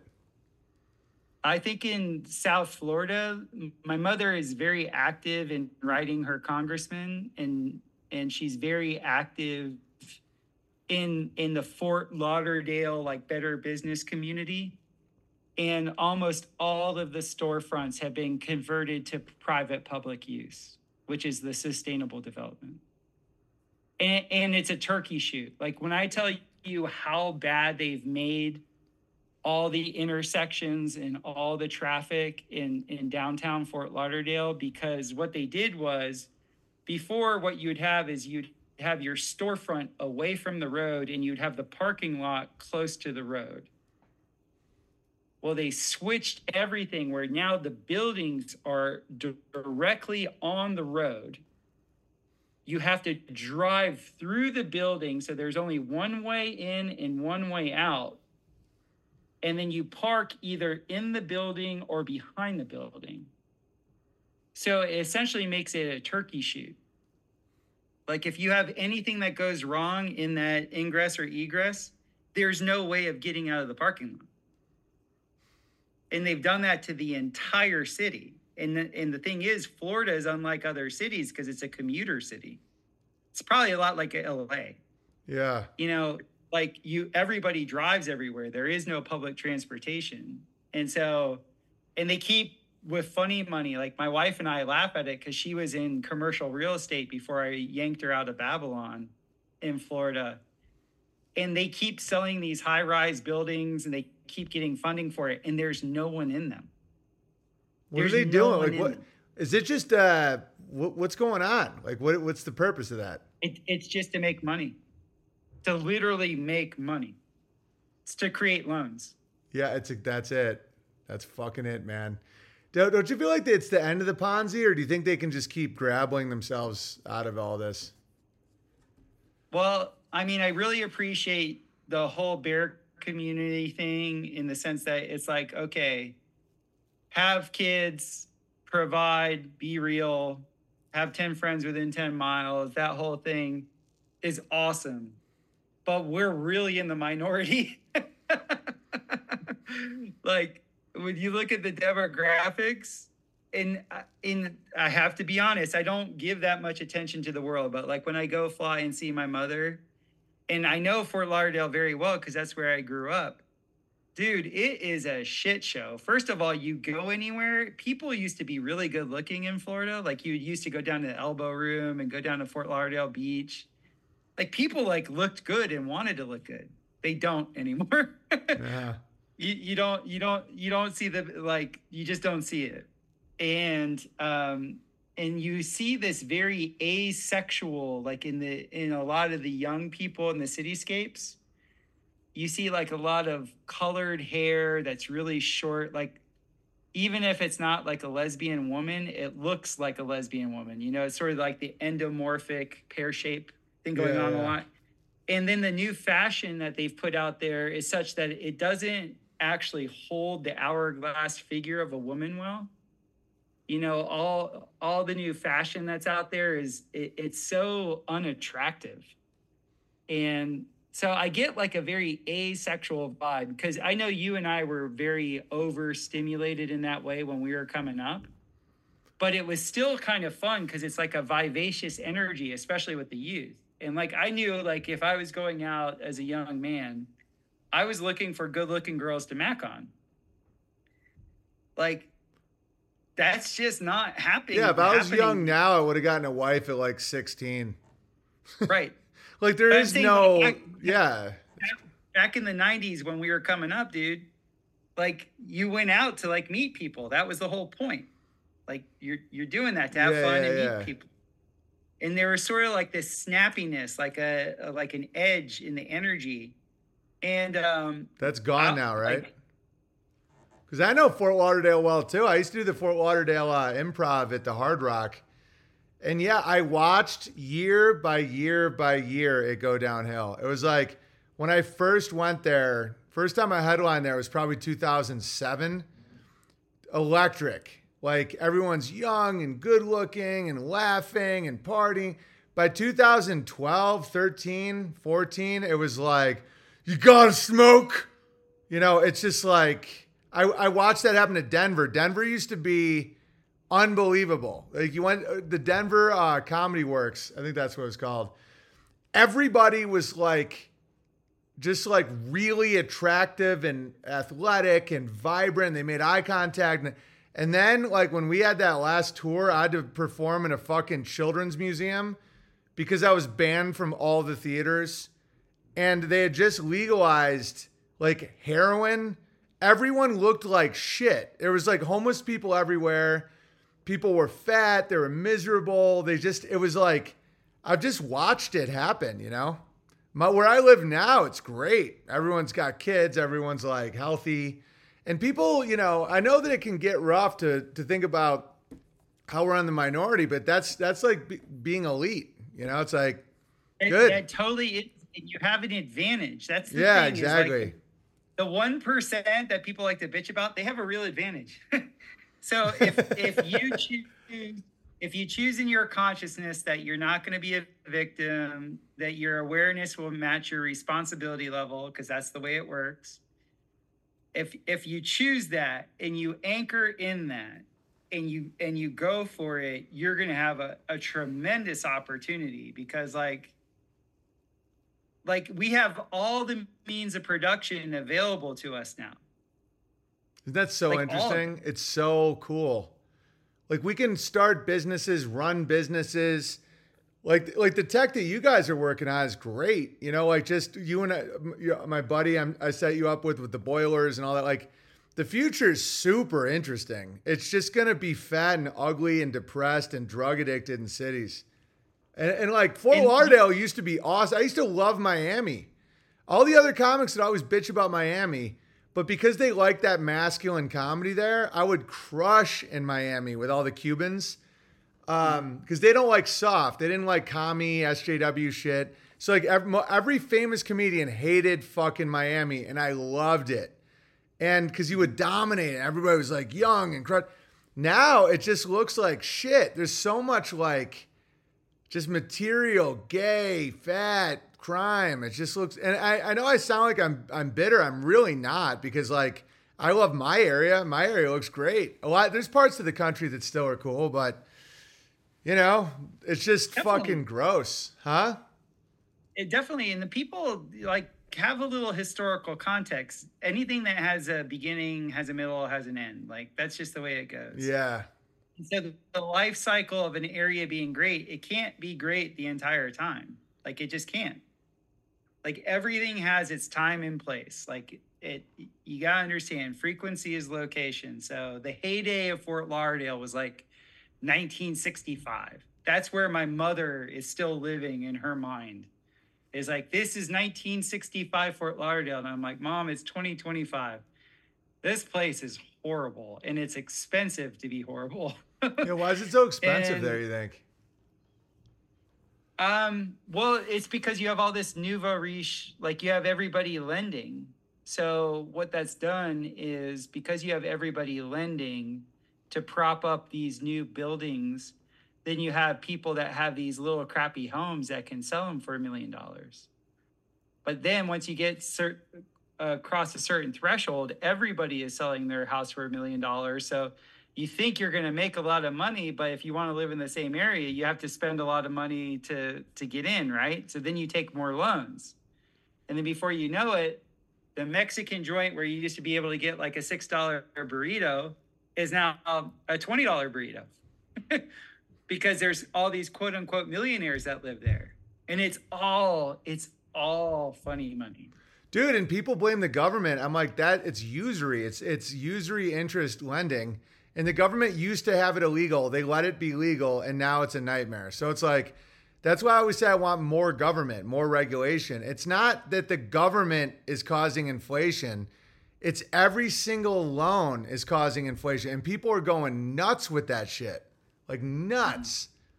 And that's why Yeah, and- don't don't you think people are gonna relearn the the reality of usury and sodomy? Well, they will, but it'll be through catas- ca- catastrophe. Yeah, let's talk catastrophe and then I'll read the super chats. Do you see this collapsing or are we just gonna flicker around grably for a while now? What do you, what do you see coming? Uh, it'll be catastrophic in the sense that like nobody's preconceived notion of what the United States was is going to survive. Like the preconceived notion, like the egregore of the the the the land of the free, home of the brave, that egregore that was like so you know instilled. That is for the responsible person. That is for the person that takes responsibility and owns their their life as himself and does not, I guess you would say, uh, have an externalized authority figure. The the people that actually think that they're owed something, the people that think that they're you know um, entitled, which a lot of like the when you get spoiled over a very long time, you're entitled, right? You're like a spoiled little brat. The catastrophe to the brat is simply not having convenience. Yeah. Yeah, it's true. That's the that that's the catastrophe. So me, I I am like I love the United States, but I'm a weirdo. I love it because people what they throw out here is gold in other countries. Like stuff that I had to wait for for months in Costa Rica or India, it's literally people's trash here. It's literally they're like, "Oh, can you take this? Can can can you take this? Can you and it's like being so spoiled for so long that the, that people don't even understand what it is that they have here. And so for people that are like you know reaching for the ring i i think that that level of convenience when when the money switches over to the universal basic income and people haven't hedged it with silver and they haven't hedged it with land and they haven't hedged that with uh, their their own food that they make, they're gonna have like this real like, oh, oh. And I think at the same time, you're gonna have the AI stuff really be like the new drug of choice.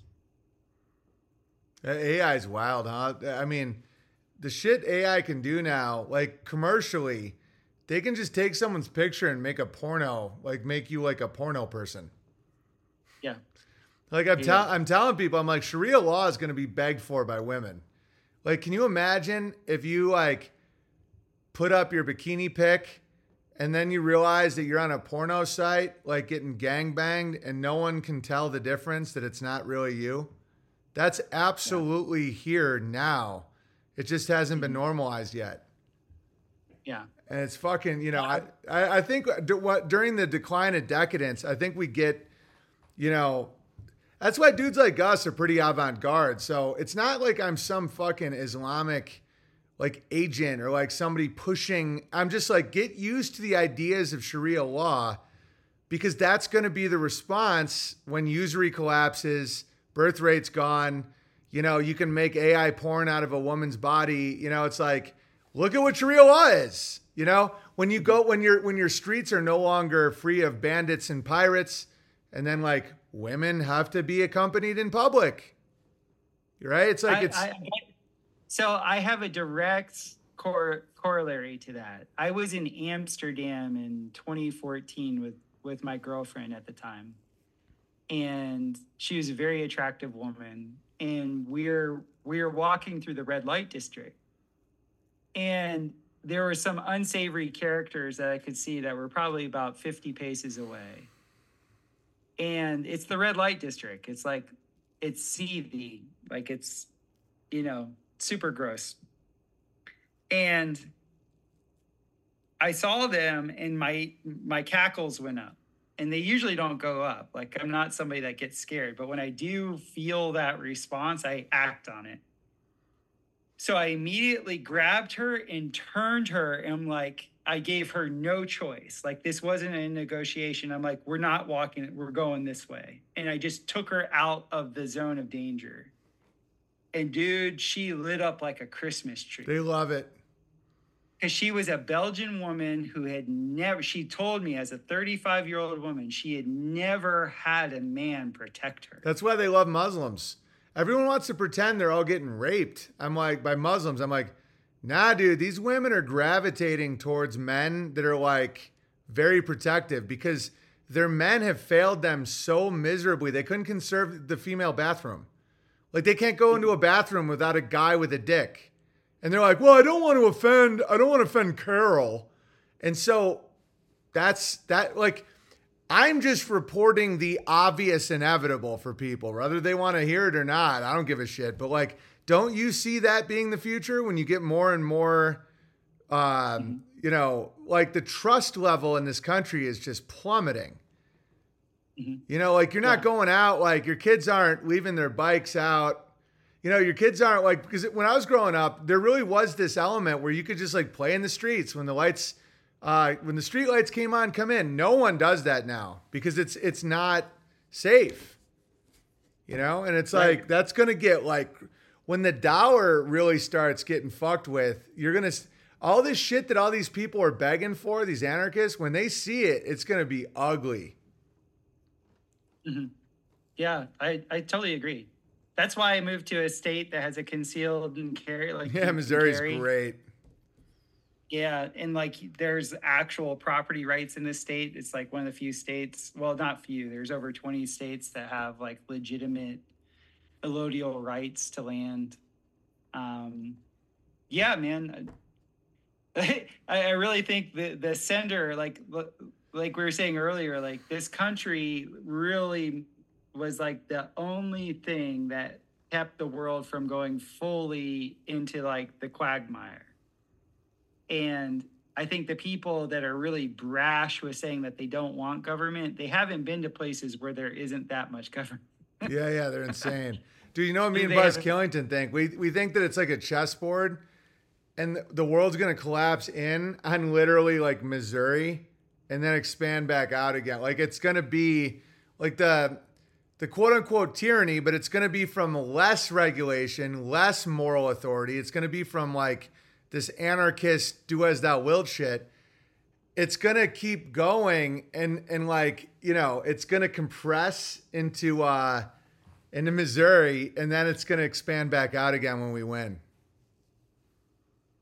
I I I could totally see that because the, it seems like the coastal areas, like we talked about semi permeability and permeability, the the communist forces that have been, you know, I guess you say legislative in this country, they've kind of allowed the borders to be permeable. And just like you're saying, like the women really like the fact that there is like a man protecting them you're gonna have like in a few years, you're gonna have people being like really like, no, no, we need this border now. Like this yeah, is like yeah, yeah.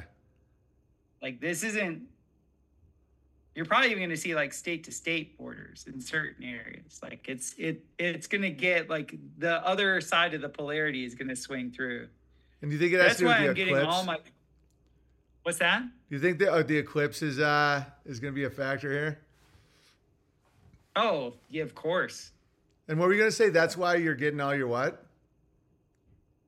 I I don't think my family is gonna fly much in the next after the next couple of years. I've had the instinct being at airports, like I've had that cackles thing occur, like of like like seeing the new the new wave of of pilots and like seeing like the new wave of people that are stewardesses and then like looking at the people on the tarmac and stuff, I, don't think it's a safe proposition. It's not like it was 15 years ago or 10 years ago. I agree. I'm I'm feeling the same way. Codsworth super chats. Yeah, hackles is a good way to put it. I've been getting, and it's like, I mean, people can say you're paranoid. Oh, you know, you're. It's like almost zero chance of crashing, all that. But you are. It, you do get this feeling of just like this place feels wrong. You know, it just does. Like they're hiring like black lesbians to fly planes. Like it's like remember Soul Plane when that used to be a fucking comedy? That's reality now. It's, Fucking Soul Plane. Snakes on a plane. It's happening. Codsworth. Have you seen my Have you seen my button? no, I only listen to you, so I, I don't see I don't This don't is my- actually see the props. This is my liability shield. A stole my bike. What are they going to blame a button? Ah, all right, let's read some super chats. All right, because I promised my family I'd have dinner tonight. I've been going so hard in the paint.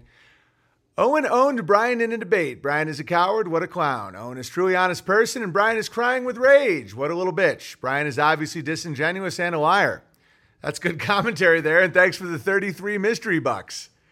Ebram says, Evening, Owen and Topher. After hearing you two were doing a stream today, I got very excited and marked it down on my calendar.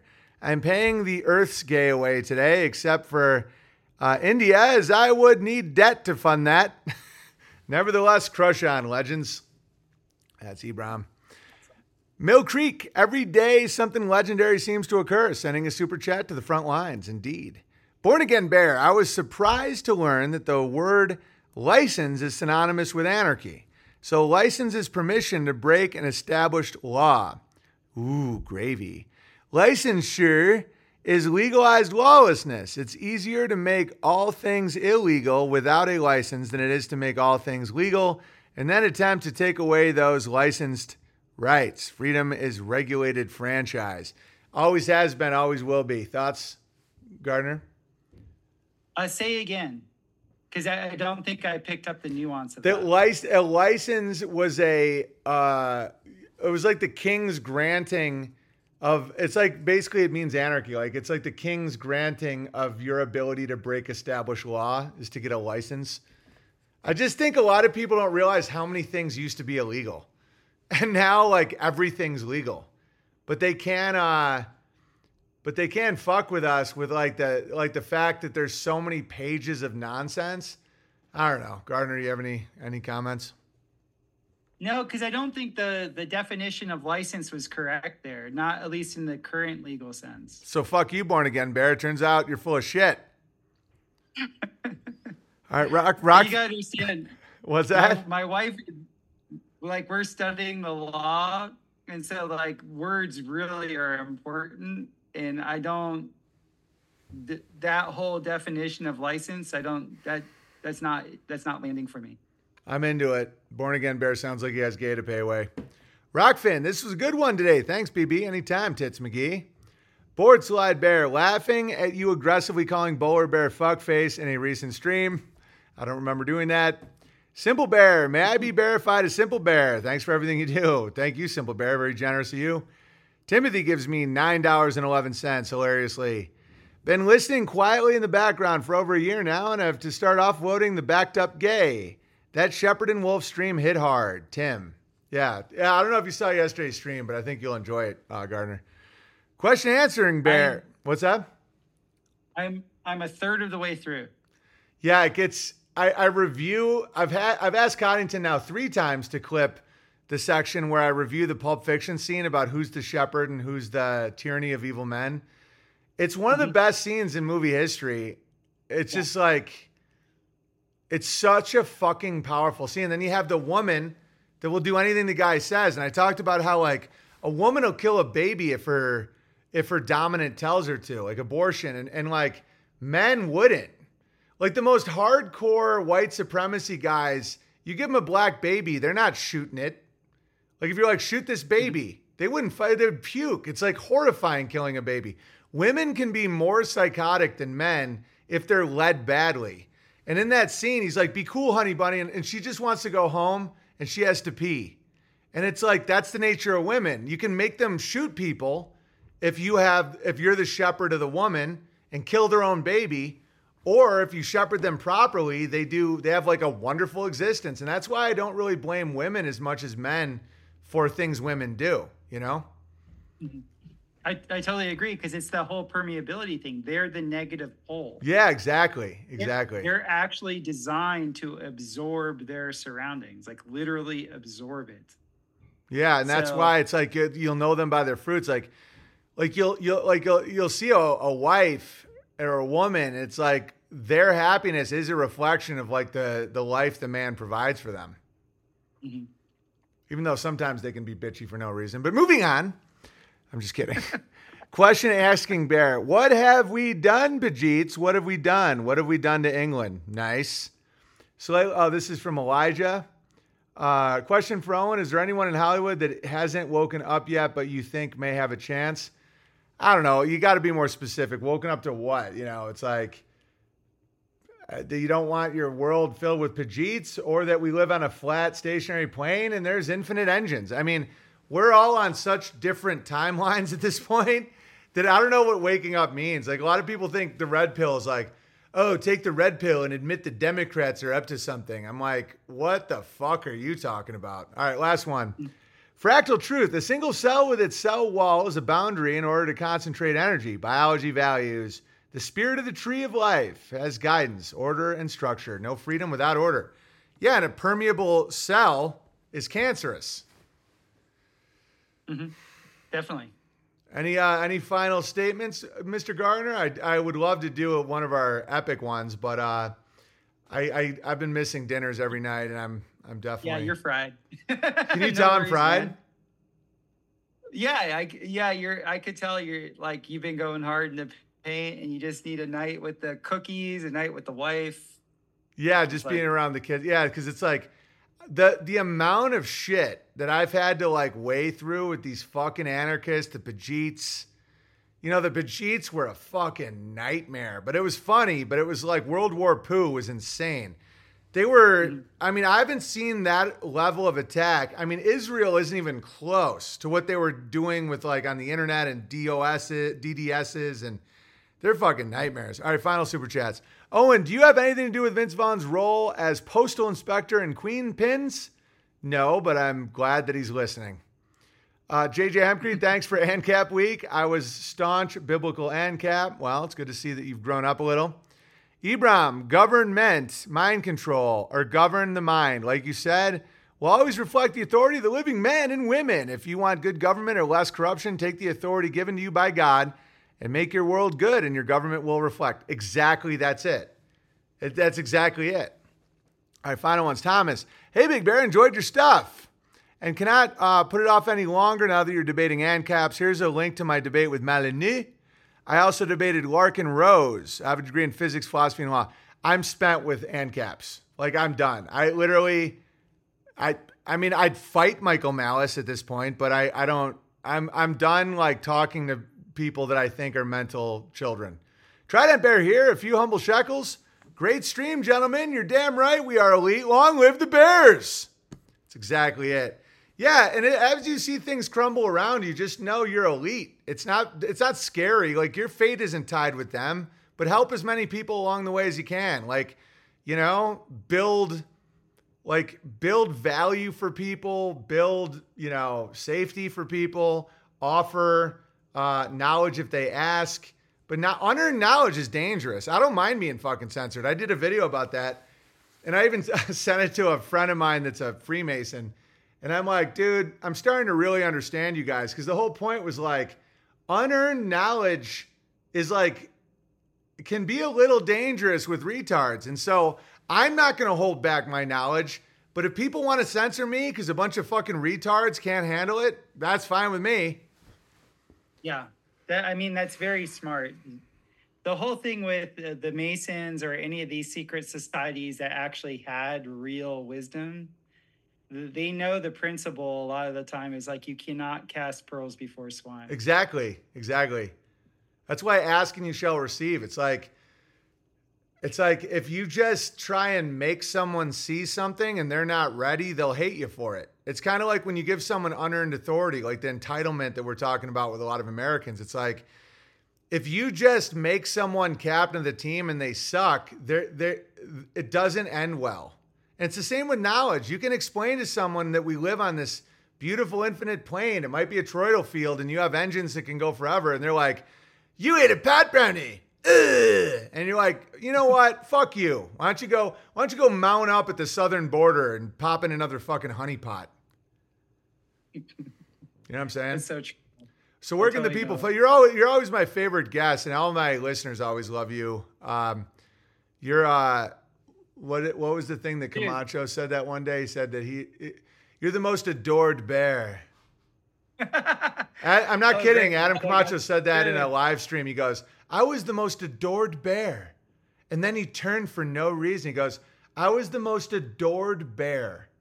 Well, Adam, you stole. You, I, I paid you to fucking shoot a documentary, and now you won't give up the footage, and now you're you're fucking crazy. And that's why now on my Wikipedia it says I'm Hispanophobic. I'm, I can't make this up just because a fucking Mexican stole footage from me. All right, anyway, go ahead. Sorry, I didn't mean to cut you off. Uh, people can find me at Topher HQ. My podcast is the Biocharisma Podcast. I'm doing celestic profiles for people, which is uh, essentially their conception charts relative to their birth charts in astrology. But I do uh, real sky astronomy. I don't actually look at the BS tropical charts. I I look at what's actually in the sky. so that's a lot of fun. People, I'm getting really good feedback with that. And then uh, very soon here, I think Mr. Permy and I are gonna uh, we're gonna jump onto the Bertaria Times app and start teaching classes. That's it. I talked about that yesterday's stream that uh, we're now offering a uh, you know a revenue split with people that uh, want to teach a class to the Bears. I think it's I think it's going to be big. We're already getting some. so. Uh, yeah, we're getting some pro- uh, proposals that are really amazing. Like I would take all the classes. Wonderful, Uh, awesome. Yeah, Mr. Permy and I are getting together tomorrow to write it up. Cod named this Return of the Mack. Christopher Gardner, the most adored bear. You know what, Kyneton? Don't put the most adored bear. I don't want to bring attention to that little fucking ass clown. I just threw that out there. But the Return of the Mack is pretty funny. Because you did say you macked on chicks. Oh, I totally macked on chicks, dude. The, the chat loved it. Hey, They're like, I, I gotta macked. tell you, dude. The next three podcasts that come out are literally gonna melt your brain specifically. What are they about? So I told you I've been on on the on the hunt for a real calendar, like a calendar that actually reflects nature, and I think I found it. Woo. Uh, yeah, that that's the, great. That gets into the nature of light, and when you get into the nature of light, that gets into the nature of time. And then I found out that this whole thing that I've been into forever is like this Rosicrucian like axiom. More like Rosa no idea. crushing. Go on. Rosicrucian, there it is. that that should be the title of this, Rosicrucian. Rosa crushing. So, um, so the domes that I've been building throughout the years are apparently the perfect sundial because they encode the phi ratio, and this calendar actually shows that. So I'm talking with uh, Longo last night, and that's the next podcast, and that's all about like the the genius that went through the Czech Republic from Constantinople up through Ostia to the Czech Republic and Prague, like this crazy level of where naturalism meets uh, uh, mystic Christianity and um, phenom- like uh, phenomenology. So that's the one after that, and then the one after that is all about resonance and harmonics with Eileen McKusick. Like, I'm in such a gravy overload right now that it's just like I kind of feel like I've hit the denouement of like all the the the research that I've been doing for 20 years. So it's like really exciting for me. Like this is like I feel like I'm like really showing all my cards now. That's great. You're Yeah. crushing. Yeah, it's it's if it's exciting. it's very exciting for me. Dude, Eastern Europe is a gem. That's why I picked. Uh, not only did I pick Czech Republic, but Brno, which isn't Prague, because the art that that is where Mendel had his peas and did all those experiments with peas and genetics and eugenics. I've always had a thing for eugenics, and uh, and so the the knowledge in that area is mind blowing. I always thought Paris was overrated. I think. Prague, the Prague clock, that architecture is like nothing in the world. It's fucking same with Hungary, like Budapest. Uh, that area of Eastern Europe is mind blowingly cool. And they've been beaten down. And I, I'm, I'm sure they did it to themselves, knowing what I know about victim consciousness. But like the history of Czechoslovakia and all those areas is not what people think. It's like an elevated, there was an elevated civilization there that would I don't know. Everyone's obsessed with Paris. I'm like, fuck Paris. no, Yeah, and dude, I want to talk about mysticism. I went into a, a, a church once called Kutna Hora with like twenty thousand dead people's bones that a monk like built in his chandeliers and pyramids, and it was like, I was like, is this Christianity? They're like, yeah, no, it's a Christian monk. I'm like, huh. So like a like a mystical type though, right? And they're like, yeah. No, it's literally like like pyramids of human bones and chandeliers of bones. And I was like, huh, this is kind of fucking interesting. And they're like, oh yeah, it was during the plague and a blind monk built all this. I'm like, you know what? I'm not buying that. all right, so where can people find your Yeah, uh, your your podcast? Uh, so my podcast is on Spotify. It's on Telegram. It's the Biocharisma podcast on Telegram. It's on Podbean. We're going to be on Apple. Uh, I guess it's called Apple whatever now. Um, it's on BitChute. Uh, and I'm going to take the plunge. I think I'm going to take some of your beats. I'm going to get onto Twitter. Um, Yeah. Tom Barnett, Tom, Tom Barnett and I have been talking a lot about um, Twitter and TikTok and the algorithms and that. And uh, I kind of want this thing to grow for me. I'm I really feel like like getting to talk and like I'm in this weird cut where like I've just been exposed to so much and I have like a lot of skin in the game at the same time that it's just like I'm able to really connect with people. And uh, I, I want that to grow. You crush I on just TikTok. You crush on TikTok, especially with like the like the mystical stuff that you know about. It would crush on TikTok. Yeah, I I was gonna do something the other day when I recognized how how they switched the fix the Super Bowl. I just missed the window because I had it and I was like, oh, if, if I knew this software, this is what I would do about it. Da, da, da. And I just I missed because that whole thing I be because it works on timing. Like what you're saying actually has to be relevant. Like it has to be part of the zeitgeist. And if you miss it, you've missed it. That's why I'm always yelling at Coddington. I'm like, I need that clip that- like right now. He, he usually does a great job, but it's like, for example, my Stephen Hawking bit uh, clip that got like two and a half million views. It's because his name had just been Uh-huh. released on the Epstein list. So I'm like, Coddington, you know? And so if we get in right at the right time, it just launches. And so like my um my nuclear bomb video that got 27 million views, it was because they were marketing um uh Oppenheimer. So I'm like, here we go, Right. Coddington. And so, yeah, like right now, you could do so much shit. And and getting the authority of a former professional field goal kicker explains bang, bang, bang. You could get into all kinds of shit with that. Arcs, you know, how the NFL works. That would that would fucking crush. And then all the other stuff. It's like I think what's that? I think I, I think so. Oh Yeah, especially near the, like the my Super dog Bowl. is going nuts. Like especially with the Super Bowl coming up, Yeah. it's like and people are just starting to get into the gravy of like how the NFL is programmed and how it's like manipulated.